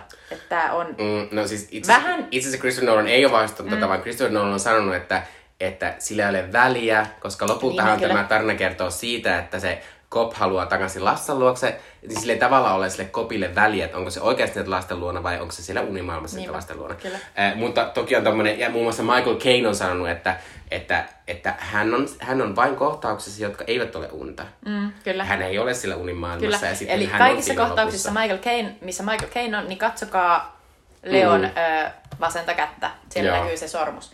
Mutta, mutta se on ihan kiinnostavaa, koska se on totta, että siinä sanotaan ihan suoraan, että se ei ole sen Leon oma, oma token, joka pitää sen niin kuin, todellisuuden niin kuin, taikun. Mm, kyllä. Mutta tota, mun pitää sanoa, että, että mua, mua, jotenkin, siis mua jotenkin lopussa kosketti se niin kuin, tosi paljon. Että mä kyllä, niin kuin, että tämä Nolanin niin kuin, tunteellinen ydin tälle elokuvalle, eli se Kop ja ne lapset, mm. niin kuin, toi mulle tosi hyvin, koska mua niin kuin, vähän niin kuin, itketti se, kun se näki ne lapset. Kyllä. Viime kun ne lapset kääntyi sitä päin, Niinpä. niin että se näki niiden kasvot, niin mä olin vähän silleen, oh my god. Eikö, mulla oli kans sama. Minusta vieläkin siis, se on niin, se on, se on sydäntä riipivä se Zimmerin, Zimmerin tota, tune, joka tulee siinä, kun se Cobb herää sieltä koneesta siinä lopussa. Ja se on vähän epävarma, että onko tämä nyt se todellisuus. Ja muutkin, jotka heräilee sen kanssa, niin on vähän epävarma. Ja sitten se kävelee sinne kotiin, sinne, tota, ja sitten siellä on ne lapset. Ja, ja se, se epävarmuus, siinähän tulee se alo, että, että oikeasti kaikki on epävarmaa. Siis, mm-hmm. että meidän elämä on epävarmaa, että ollaanko me unessa vai missä siis, niin kuin, että, että, että kaikki voisi paljastua joskus ihan muuksi, ainakin niin kuin siinä niin kuin epävarmuuden niin kuin kuvitelmassa. Niin se on, se on ihan tosi riipivä. Ja se on, se on mahtava se kohtaus, kun se pääsee sinne kotiin. oli, oli, oli se kotona tai ei. Mm. Et si, siinä tulee just se, että tässä ei ole väliä. Se ei ole tavallaan M. Night Shyamalan niin kuin, mm. elokuva siinä. Että mm. Se on se mikä semmoinen catcha. Niin mutta tota, mun pitää sanoa, niin kuin, että, että musta oli edelleen niin kuin, jotenkin täysin omaperäinen. Mm. Mä en muista, niin kuin, todella harva elokuva on niin kuin, yhtään samalla niin kuin tämä. Tämä oli edelleen musta jännittävä. Tässä oli koko ajan vähän semmoista wow, ja niin kuin, mm. semmoista, niin kuin, että tavallaan tässä on se semmoinen, että koko ajan tulee uusia juttuja, että se välillä se tahti on niin hengästyttävä, että mikä tietysti on se tarkoitus, koska tämä on vähän sketsi tää tämän logiikka, niin se toimii se, että tästä tulee niitä juttuja. Niinpä, ja se on vähän sellainen, että älä nyt siihen, Mutta se, mut se pysyy, niin, se on jännittävä, se pysyy upeasti kasassa nimenomaan ton Kopin tarinan myötä. Siinä pitää olla se emotionaalinen ydin. Mm, Nolan mm. ymmärtää sen. Että tavallaan niin kuin, meitä ei kiinnosta mikään, jos ei me olla etenkin investoitu itseämme. Niin ja varsinkin, kun tavallaan tää, sehän on niin tosi iso riski se, että jos, sä, jos se kopin juttu ei toimisi, niin tämä on muuten ihan todella typerä asia. Tässä on joku semmoinen yritys, yritys niin kuin, e, niin kuin jotenkin yrityskauppa-meininki on Niinpä. se syy, minkä takia tätä niin kuin alun perin tehdään, ja niin kuin, että joku energiamonopoli ja on tollasta. Ja, ja, ja ehkä tavallaan, niin kuin, kun sä olit kirjoittanut tuonne meille apukysymykseksi, että miksi, miksi tämä toimii paremmin kuin Tenet, niin sä just vastasit siihen kysymykseen. Ö, toki mä rakastan Tenetissä monia asioita, niin kuin mm. se sitä alkua, joka on aivan pirun tiukka, se on niin upea. Tallinna. Öö, se on upea. Mutta, mutta, mutta sitten siinä tulee se, että miksi? Mm. Miksi? Mm-hmm. Miksi? Ja tässä se on niin selkeetä. Se on niin selkeää, miksi, ja me ollaan niin kuin, tunteellisesti mukana. Siinä se on silleen, että okei, okei, äh, siinä on se Elisabeth de Pikin niin kuin, ongelma. Se haluaa nähdä lapsensa. Mutta mut ei se ole sen John, tota, David Mm, Washingtonin mm. ongelma. Ja sitten siinä on se Kenneth Branagh. Ja sitten sä oot silleen, että Ja sä, mä- sä et ole samalla tavalla niin kuin, siinä emotionaalisesti mukana. Ja mä, se uskon on se myös, ero. mä uskon myös, että tavallaan tämä on niinku, että tämä kuitenkin lähtee semmoista niin kaikille tutusta asiasta, kun se, että me ollaan kaikki nähty unia. Mm. Tosi tenet, se tenetin se häläpälä ei perustu mihinkään tuttuun, vaan se pitää ihan alusta alkaen selittää. Se on tehty sen takia, että se näyttää mahtavalta. Ja, joo, kyllä mä siis tiedän sen. Mm, mm. Mä tiedän sen ja mä tiedän, siinä elokuvassa sanotaan, että silleen, don't worry about it. Silleen niin kuin, että älä välitä. Mutta, mutta silti mä oon silleen, että kun siinä Tenetissä on se ongelma, että siinä on niitä isoja isoja toimintakohtauksia, jotka näyttää mahtavalta, mutta siinä on koko ajan silti tapahtunut se asioita, mitkä ei, sä et ymmärrä mitään, mitä tapahtuu, jos sä et ymmärrä, mikä se alkuasia mikä yritettiin tosi vaikea selittää jossain vaiheessa. Että niinku, esim. siinä on semmoinen autokohtaus, missä ne jotkut autot ajaa eteenpäin, kun taaksepäin, mm. jotenkin on, ja, sit, ja, ja ylipäänsä Ja siinä, ei mun, tavallaan- mun lempijuttu siinä on se, että, se on se, että mutta tässä toisessa ajassa kuuma on kylmää. Mä oon se, no niin, no niin. Okei, Se on totta. tyhmää. Mulla, mulla on eniten sellaista, että mä, mä en ole niinku, mä en ole kiinnostunut siitä, että miten Elisabeth de Pikille tai se Ei, lapselle sehän se on, sehän se joka on. on silleen, jos et ole siitä kiinnostunut, niin mä en tiedä. Mm. Mutta yksi asia, mikä pitää, kun ollaan, nyt ollaan puhuttu Oppenheimerista ja tästä Inceptionista, eh, niin toivoisin kyllä, että, että Christopher Nolan ehkä voisi tehdä elokuvan, jonka pääosassa olisi ihan nainen. Eh, toki siis esimerkiksi Interstellarissa on isoja naisrooleja, ja Jessica Chastain on tosi isossa roolissa siinä, ja Anne Hathaway toki myös, mutta niin kuin, ehkä, ehkä se voisi olla se boundary, jota hän voisi vähän kokeilla, että olisiko joku nainen, joka ansaitsisi tämmöisen yhtä ison asian, koska tämä on vähän kuin smurfina elokuva myös. Mm. Että tässä on niinku, että se on se Elliot Page, on tuota, se eh, kiintiönainen. Siellä toki se on se Mal, mutta, niin, mm. Mal, mutta joo. Mutta siis musta oli edelleen ihan mahtava elokuva ja, ja tavallaan tää, tää on niinku tosi hieno niinku mun mielestä nimenomaan Nolanina elokuvaohjaajana. Niinku, tosi hyvä Mä, mä samaa mieltä. Tää, tää, tää tiivistää sen Nolanin. Ja myös sen, että se haluaa keksiä jotain omia juttuja, originaaleja niin mm. ideoita. Ja sitten toisaalta se lainaa elokuvahistoriasta, jolloin niin kun päästään siihen, että jos meillä on tämä meidän uusi corneri, Kyllä. Joka on- Eh, Eli me viime jaksossa aloitettiin tämmöinen uusi corner, eli meillä on tämmöinen oma kategoria, mistä me pitää löytää tämmöinen hien- hieno hetki. Eli Jutalla on tämmöinen leffanörtin lempihetki, ja minulla on tämmöinen homohetki. Ja Jutta voi aloittaa, eli mikä oli sinun lempi leffanörtin hetki tässä? No se oli tota, hetki, josta en tarkoituksella puhunut tässä aiemmin, koska halusin säästää sen tähän, mutta se oli Mikon mainitsema eh, hotelli, eh, hu- huone ja hotellikäytävä kohtaus, jossa Joseph Gordon-Levitt eh, tekee, taistelee näitä niin kuin, eh, vihollisia vastaan ja myös köyttää ihmisiä. Ja siis tämä kaikki tehdään niin, että tota, toi Nolan on ollut siis eh, koko uransa läpi, niin hän on ollut tosi kiinnostunut käytännöllisistä niin kuin noista ää, efekteistä, että hän ei halua tehdä asioita CGIin tietokone, tietokoneen avulla, vaan hän haluaa tehdä niitä todellisesti.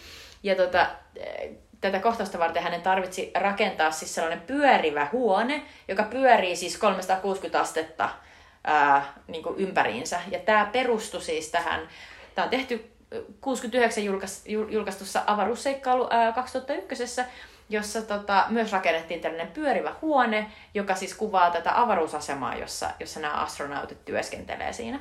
Ja tässä tehtiin tätä ihan samaa. Tä- Tämän elokuvan tota, making of matskuissa on mahtavia, mahtavia niin osioita, missä näytetään, miten sellaista valtavaa käytävää pyöritetään. Ja Joseph Gordon-Levitt koko ajan niin roikkuu siellä sellaisissa naruissa ja, ja tota, yrittää, yrittää tehdä asioita. Ja se on, se on tosi makeen näköistä. Siitä tapahtuu sellaisia isoja niin kuin, kohtauksia, missä näkyy vaan, että se painovoima ei pidäkään paikkaansa. Ja, ja se on tosi näyttävää ja mä tykkään siitä, että se on tosi kourin tuntuvaa, koska se on tehty oikeasti.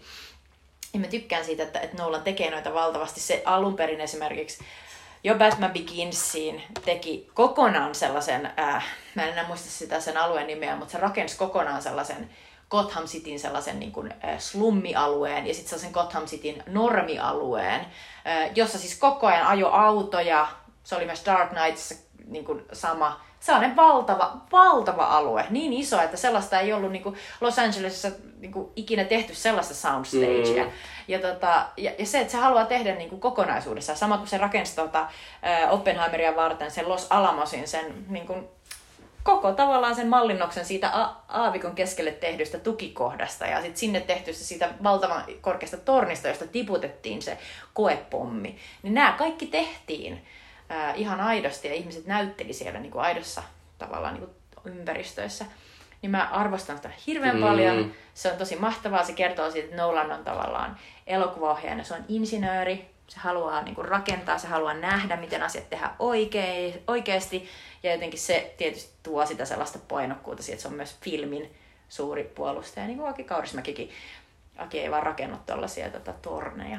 Ei. Musta on mahtava kohtaus, jossa se, se myös niin kuin, tietysti kumartaa 2001 ja Kubrickille ja elokuvahistorialle, ja musta se on mahtavaa. Joo. Ö, mun homohetki on, no tässä muutama tietysti tässä, tässä Cillian Murphy Fisher-hahmolla, niin hänellä on aika paljon daddy issue meininkiä.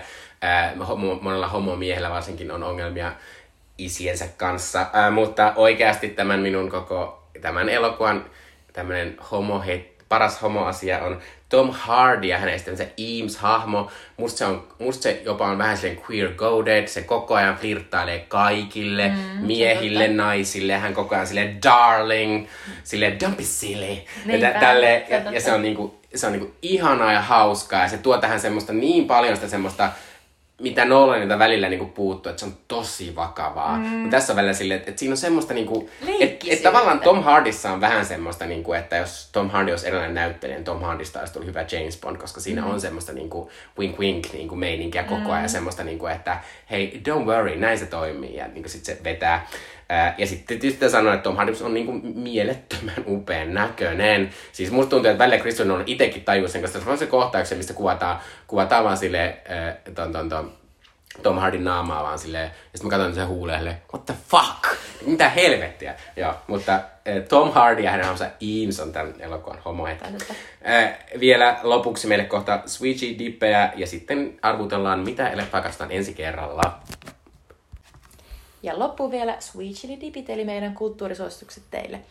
Mä suosittelen tosi tällaista mulle yllätyksenä tullutta minisarjaa, kuusiosainen Full Circle löytyy HBO Maxista, ja se on Steven Soderbergin äh, ohjelma äh, tota, sarja, joka siis, siinä on tosi paljon sellaisia Soderbergilaisia asioita. Siinä on päässyt siis Claire Danes, äh, sitten mu- muutama tota, vähemmän tunnettu naama, muun muassa koomikko Jim Gaffigan ja sitten myös Dennis Quaid. siinä on mahtavia sivuosatyyppejä, uusia naamoja. Ja se sijoittuu New Yorkiin ja se kertoo, miten sitä voisi kuvailla, mutta siinä on siis ää, sellainen outo ää, triangeli, johon kuuluu ää, sellaiset rikolliset ja niiden tota, oma skene. Sitten sellainen tosi rikas perhe, joiden, joiden poika yrittää kidnapata. Ja sitten sellainen tota, ää, poliisijengi, jotka yrittää jotenkin selvittää, että mitä on tapahtumassa. Ja siinä on siis mahtava sellainen tuli mieleen ihan siis niin kuin mun, ihan lempipelejä ikinä sellainen Gabriel Knight, joka sijoittuu New Orleansiin ja kertoo sellaista voodoo-murhista, jota tapahtuu New Orleansissa ja sellainen salapoliisi, jota Tim Curry ää, tota, kertojana näyttelee, niin, niin yrittää selvittää niitä. Tässä Guyanan tota, tällaiset alkuperäistyypit on tulleet tonne ää, New Yorkiin ja niillä on, niillä on sellainen mafia, joka tota, hoitaa asioita ja siinä on aivan aivan hulvattomia tota, ylipäänsä siis roolisuorituksia. Siinä on ensimmäiset kaksi jaksoa, vähän pihalla ja sitten asia alkaa avautua. Mä en oikeasti voi selittää sitä hirveästi, mutta siinä on kysymyksiä siitä, että on, on voimakkaita tota, tällaisia ä, taikauskoon liittyviä asioita, joita se rikollisklaani tekee. Niiden johtaja on sellainen upea ää, matriarkka, jonka nimi on Mrs. Mahabir.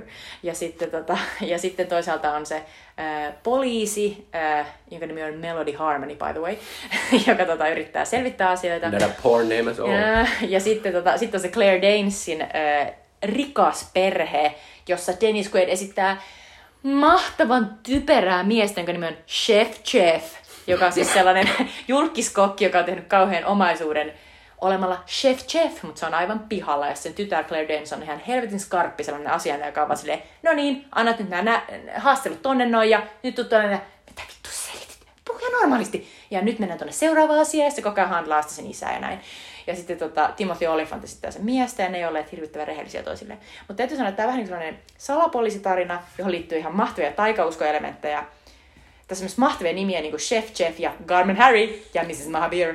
Ja, ne on, oh, ja Melody Harmony. Ja tämä on, niin kuin, on oikeasti silleen, niin kuin vakavasti otettava asia, jossa on niinku, niinku draamaa, mutta siinä on mahtavaa se taikauskomeininkiä. Mä rakastan sellaista, sellaista niinku, että kun nyt levittelen riisijyviä tarpeeksi tähän ympyrään, niin kaikki, jotka sen sisällä on turvassa ja kaikki mut kuolee. Se on aivan mahtavaa kamaa. Mä silleen, se, ei ole, se ei pidä paikkaansa, mutta mä haluan vähän niin kuin lähteä siihen mukaan, kun sitä ruvetaan tekemään tolleen niin kuin fiktion keinon. Ja se on se on hauskaa. Ja Soderbergh on tosi sellainen tota, skarppi ohjaaja ja se tekee upean näköistä jälkeä. Ja sitten kun sillä on niin mahtavia näyttelijöitä tässä, niin ne saa loistaa niillä on upeita sellaisia revittelyhahmoja. Ja se on vaan kuusi jaksoa. Niin tota, suosittelen. Äh, kuulostaa hyvältä. Sitä on tietysti mainostunut paljon HBO Maxilta. Minä suosittelen toisen striimauspalvelun Disney Plus on yhtä suurta äh, hittisarjaa, eli The Bear. Ja, äh, Mä en ole vielä kattonut. Äh, ja itse asiassa se tuli mulle mieleen tässä, kun minä tänään katsoin taas Bearia, niin tota, kun sinä, kun oli uusi vuosi ja sinä toivoit, että löytäisit tämmöisen hyvän, työpaikkaympäristöön siirtyvän draamasarjan. Ja Bear on juuri sellainen. Bear kertoo siis Jeremy Allen Whitein esittämän Carmista, eikö Jeremy Allen White esittää Carmia. Carmi on siis äh, perinnyt veljeltään, joka narkkari, niin tämmöisen vähän huono, no. huonosti voivan ravintolan. Äh, ja sitten hän, hän itse on Michelin tähti ravintoloitsija, ja hän siirtyy, hän äh, tulee sitten pyörittämään tätä veljensä vanhaa ravintolaa, ja siinä ekalla kaudella niin siinä on tosi paljon draamaa ja, ja henkilö, siellä on kaikenlaisia henk- erilaisia persoonallisuuksia töissä siellä ravintolassa ja Carmilla vähän ongelmia ja kaikkia muitakin ongelmia, koska tietysti tämä veli ei olekaan hyvin hoitanut tätä ravintolaa, koska hän oli tosiaan narkkari, niin kaikkea tämmöisiä asioita ää, tota, kaatuu sen päälle, niin se on aika paljon draamaa. Mutta sitten tämän ekan kauden lopussa tapahtui sellainen mahtava juttu, jota en halua spoilata kellekään, minkä syystä tässä, kun nyt oli tullut toinen kausi tätä Disney Plussaan, niin tässä on semmoinen ns. uusi alku tälle koko eh, ravintolalle. Mm-hmm. Ja, ja mhm. tavallaan tässä heti tässä niin kuin tämän toisen kauden alussa on paljon niin kuin semmoinen niin kuin kepeämpi ja jotenkin freessi alku. Ja harvoin niin kuin okay. näkee, että joku asia osataan niin kuin tavallaan muuttaa. Et ehkä se meni liian synkäksi siinä ekalla kaudella, niin osasi jotenkin kääntää sitä silleen, niin kuin, että nyt pitää vähän keventää ja sitten osasi tehdä se ihan mm-hmm. täydellisesti, koska toinen kausi alku on ollut ihan niin kuin, toki vieläkin, niillä on paljon stressiä ja kaikkea ja ravintola pyörittäminen on edelleen niin kuin tosi vaikeaa, mutta siinä on jotenkin semmoinen uusi into ja semmoinen ihan mahtava drive. Mutta tämä on ihan tosi hauska sarja. Se ravintolatyö tuo tähän semmoisen mahtavan semmoisen semmoisen paniikki ja semmoisen stressin tunteen, joka toimii tosi hyvin. Ja tota, muutenkin tässä on ihan mahtavia semmoisia mulle ainakin lähes, lähes kaikki on ollut niinku tuntemattomia näyttelijöitä, ää, ja ne on todella hyviä, tämä Jerry White varsinkin, mutta myös Sidney, joka esittää tämmöistä toista tosi taitavaa kokkia, joka tulee mm-hmm. töihin siinä, esittää Aio Ebedi, Edebiri, ää, niin hän on aivan mahtava tässä, mm-hmm. ja tota, ää, musta se on ihan, se on tosi hauska sarja, siinä on tosi erilainen niinku, jotenkin fiilis kuin muissa sarjoissa. Ne jaksot on silleen tehokkaita, ne on puoli tuntia, mutta siinä silti on paljon tunnetta. Ja tämä Jeremy Allen White varsinkin on, niinku, se on, se on tosi hyvä pieniä näyttelijä, joka saa niinku, silleen, niinku, sitä stressiä niinku, tuotuu tosi hienosti niinku, sille, ihan vaan fyysyydellä niinku, esiin. Että jos te katson Bearia, niin kannattaa katsoa, se on tosi nopea kattoneen. Nämä kaikki kestää noin puoli tuntia, jotkut kestää paljon vähemmänkin. On mahtavaa. Ja suosittelen Jutalle varsinkin, koska hän kaipasi jotain tämmöistä työelämädraamaa. Ja se löytyy tosiaan Disney Plusasta, ja nyt siis on tullut kaikki season kakkosen jaksot on Disney Plusassa. Musta ihan mahtavaa, että sä suosittelit tätä, koska mulla on niin kuin, yksi tota, kriitikkokaveri maailmalta, sellainen kanadalainen Kiva Reardon, niin se on fiilistellyt tätä Bearia todella kauan, ja mä oon ollut koko ajan silleen, että mun pitäisi katsoa tätä jossain vaiheessa, mun pitää katsoa tätä, ja mä oon todennut, että tämä on varmaan mulle, mutta se, mitä sä just äsken kuvailit sitä ja totesit, että, että tota, ilmeisesti Jeremy Allen White on, on ihan hirveästi fiilistelty. Niin Joo, mutta mun pitää sanoa myös tuosta, minkä mainitsin myös ton Aio Edebirin, on myös, että siinä on semmoinen fiilis, että tästä, tästä, siitä tulee jotain. Että tästä tytöstä tulee jotain. Niin kuin, että semmoinen, niin kuin, siinä on sen tähtifiilis. Mm-hmm. Mutta sitten tähän loppuun äh, minun vuori on arvuutella, mitä katsomme ensi kerralla. Meidän pistillä on tällä hetkellä yksi yksi, ja tämä menee siis niin, että, että Jutta kertoo minulle kohta kolmen, kahden ja yhden pisteen vihjeen. Äh, ja sitten minä saan sen verran pisteitä, minkä vihjeen minä arvaan. Ja äh, jos en arvaa ollenkaan, niin saan nolla pistettä, mutta myös Jutta saa nolla pistettä, koska jos arvaan mihin tahansa pisteeseen, niin Jutta saa aina yhden pisteen. Mm-hmm. Ja meillä ei ole alkanut kauhean kovasti, koska me ei olekaan hyviä ollut arva- arvailemaan. Eli meidän tilanne on yksi yksi sen takia, että viime kerralla Jutta arvasi Inceptionin yhden pisteen kohdalla, eli minä sain sanoa yhden pisteen, Jutta sai yhden pisteen. Mutta ja Mi- sitten mi- se, joka saa 10 pistettä ensin, ensin, niin saa suunnata tätä meidän polkua uudelle Niinpä. uralle. Eli hän saa päättää ihan mielivaltaisesti minkä tahansa elokuvan, mikä katsotaan sitä Ja, seuraavalla ja, ja kerro vielä, että, että miten, miten se menee, että jos, jos sä ö, arvaat kolmen pisteen ja kahden pisteen vaiheella, niin paljon... Niin, eli, eli jos äh, minä arvaan nyt heti, kun Jutta sanoo ton kolmen pisteen vihjeen, mm-hmm. niin minä saan kolme pistettä ja Jutta saa yhden pisteen. Kyllä. Okei. Okay. Tota, no niin, ö, seuraavaksi elokuvapalullamme ö, menemme suuntaan, josta kolmen pisteen vihje on... Mä en aio antaa tästä vihjettä, koska sun pitäisi arvata tää kolmesta pisteestä sillä perusteella, että missä me ollaan nyt. Eli ke, keitä näyttelijöitä meillä on tossa, ja sitten arvaa, mikä se, näyt, mikä se elokuva on, jonka mä oon valinnut. Uh, damn it. No mä, mä olin eka silleen, onko se Beach? Ai se on sun, se on sun arvaus vai? Koska, koska Barbie-elokuva se My job is just, just a beach. Se on kyllä. Okei, okei. Joo, joo, joo. Mut ei ollut se. Joo, ei, ei. No niin, kahden pisteen vihje on silleen, öö, mä, mä nyt tota, mä vähän modaan sen tohon noin, koska mä olin silleen, että sä saatat arvata jo kolmessa pisteessä. Mä oon silleen, niin, Onko toi niin se sun vinkki?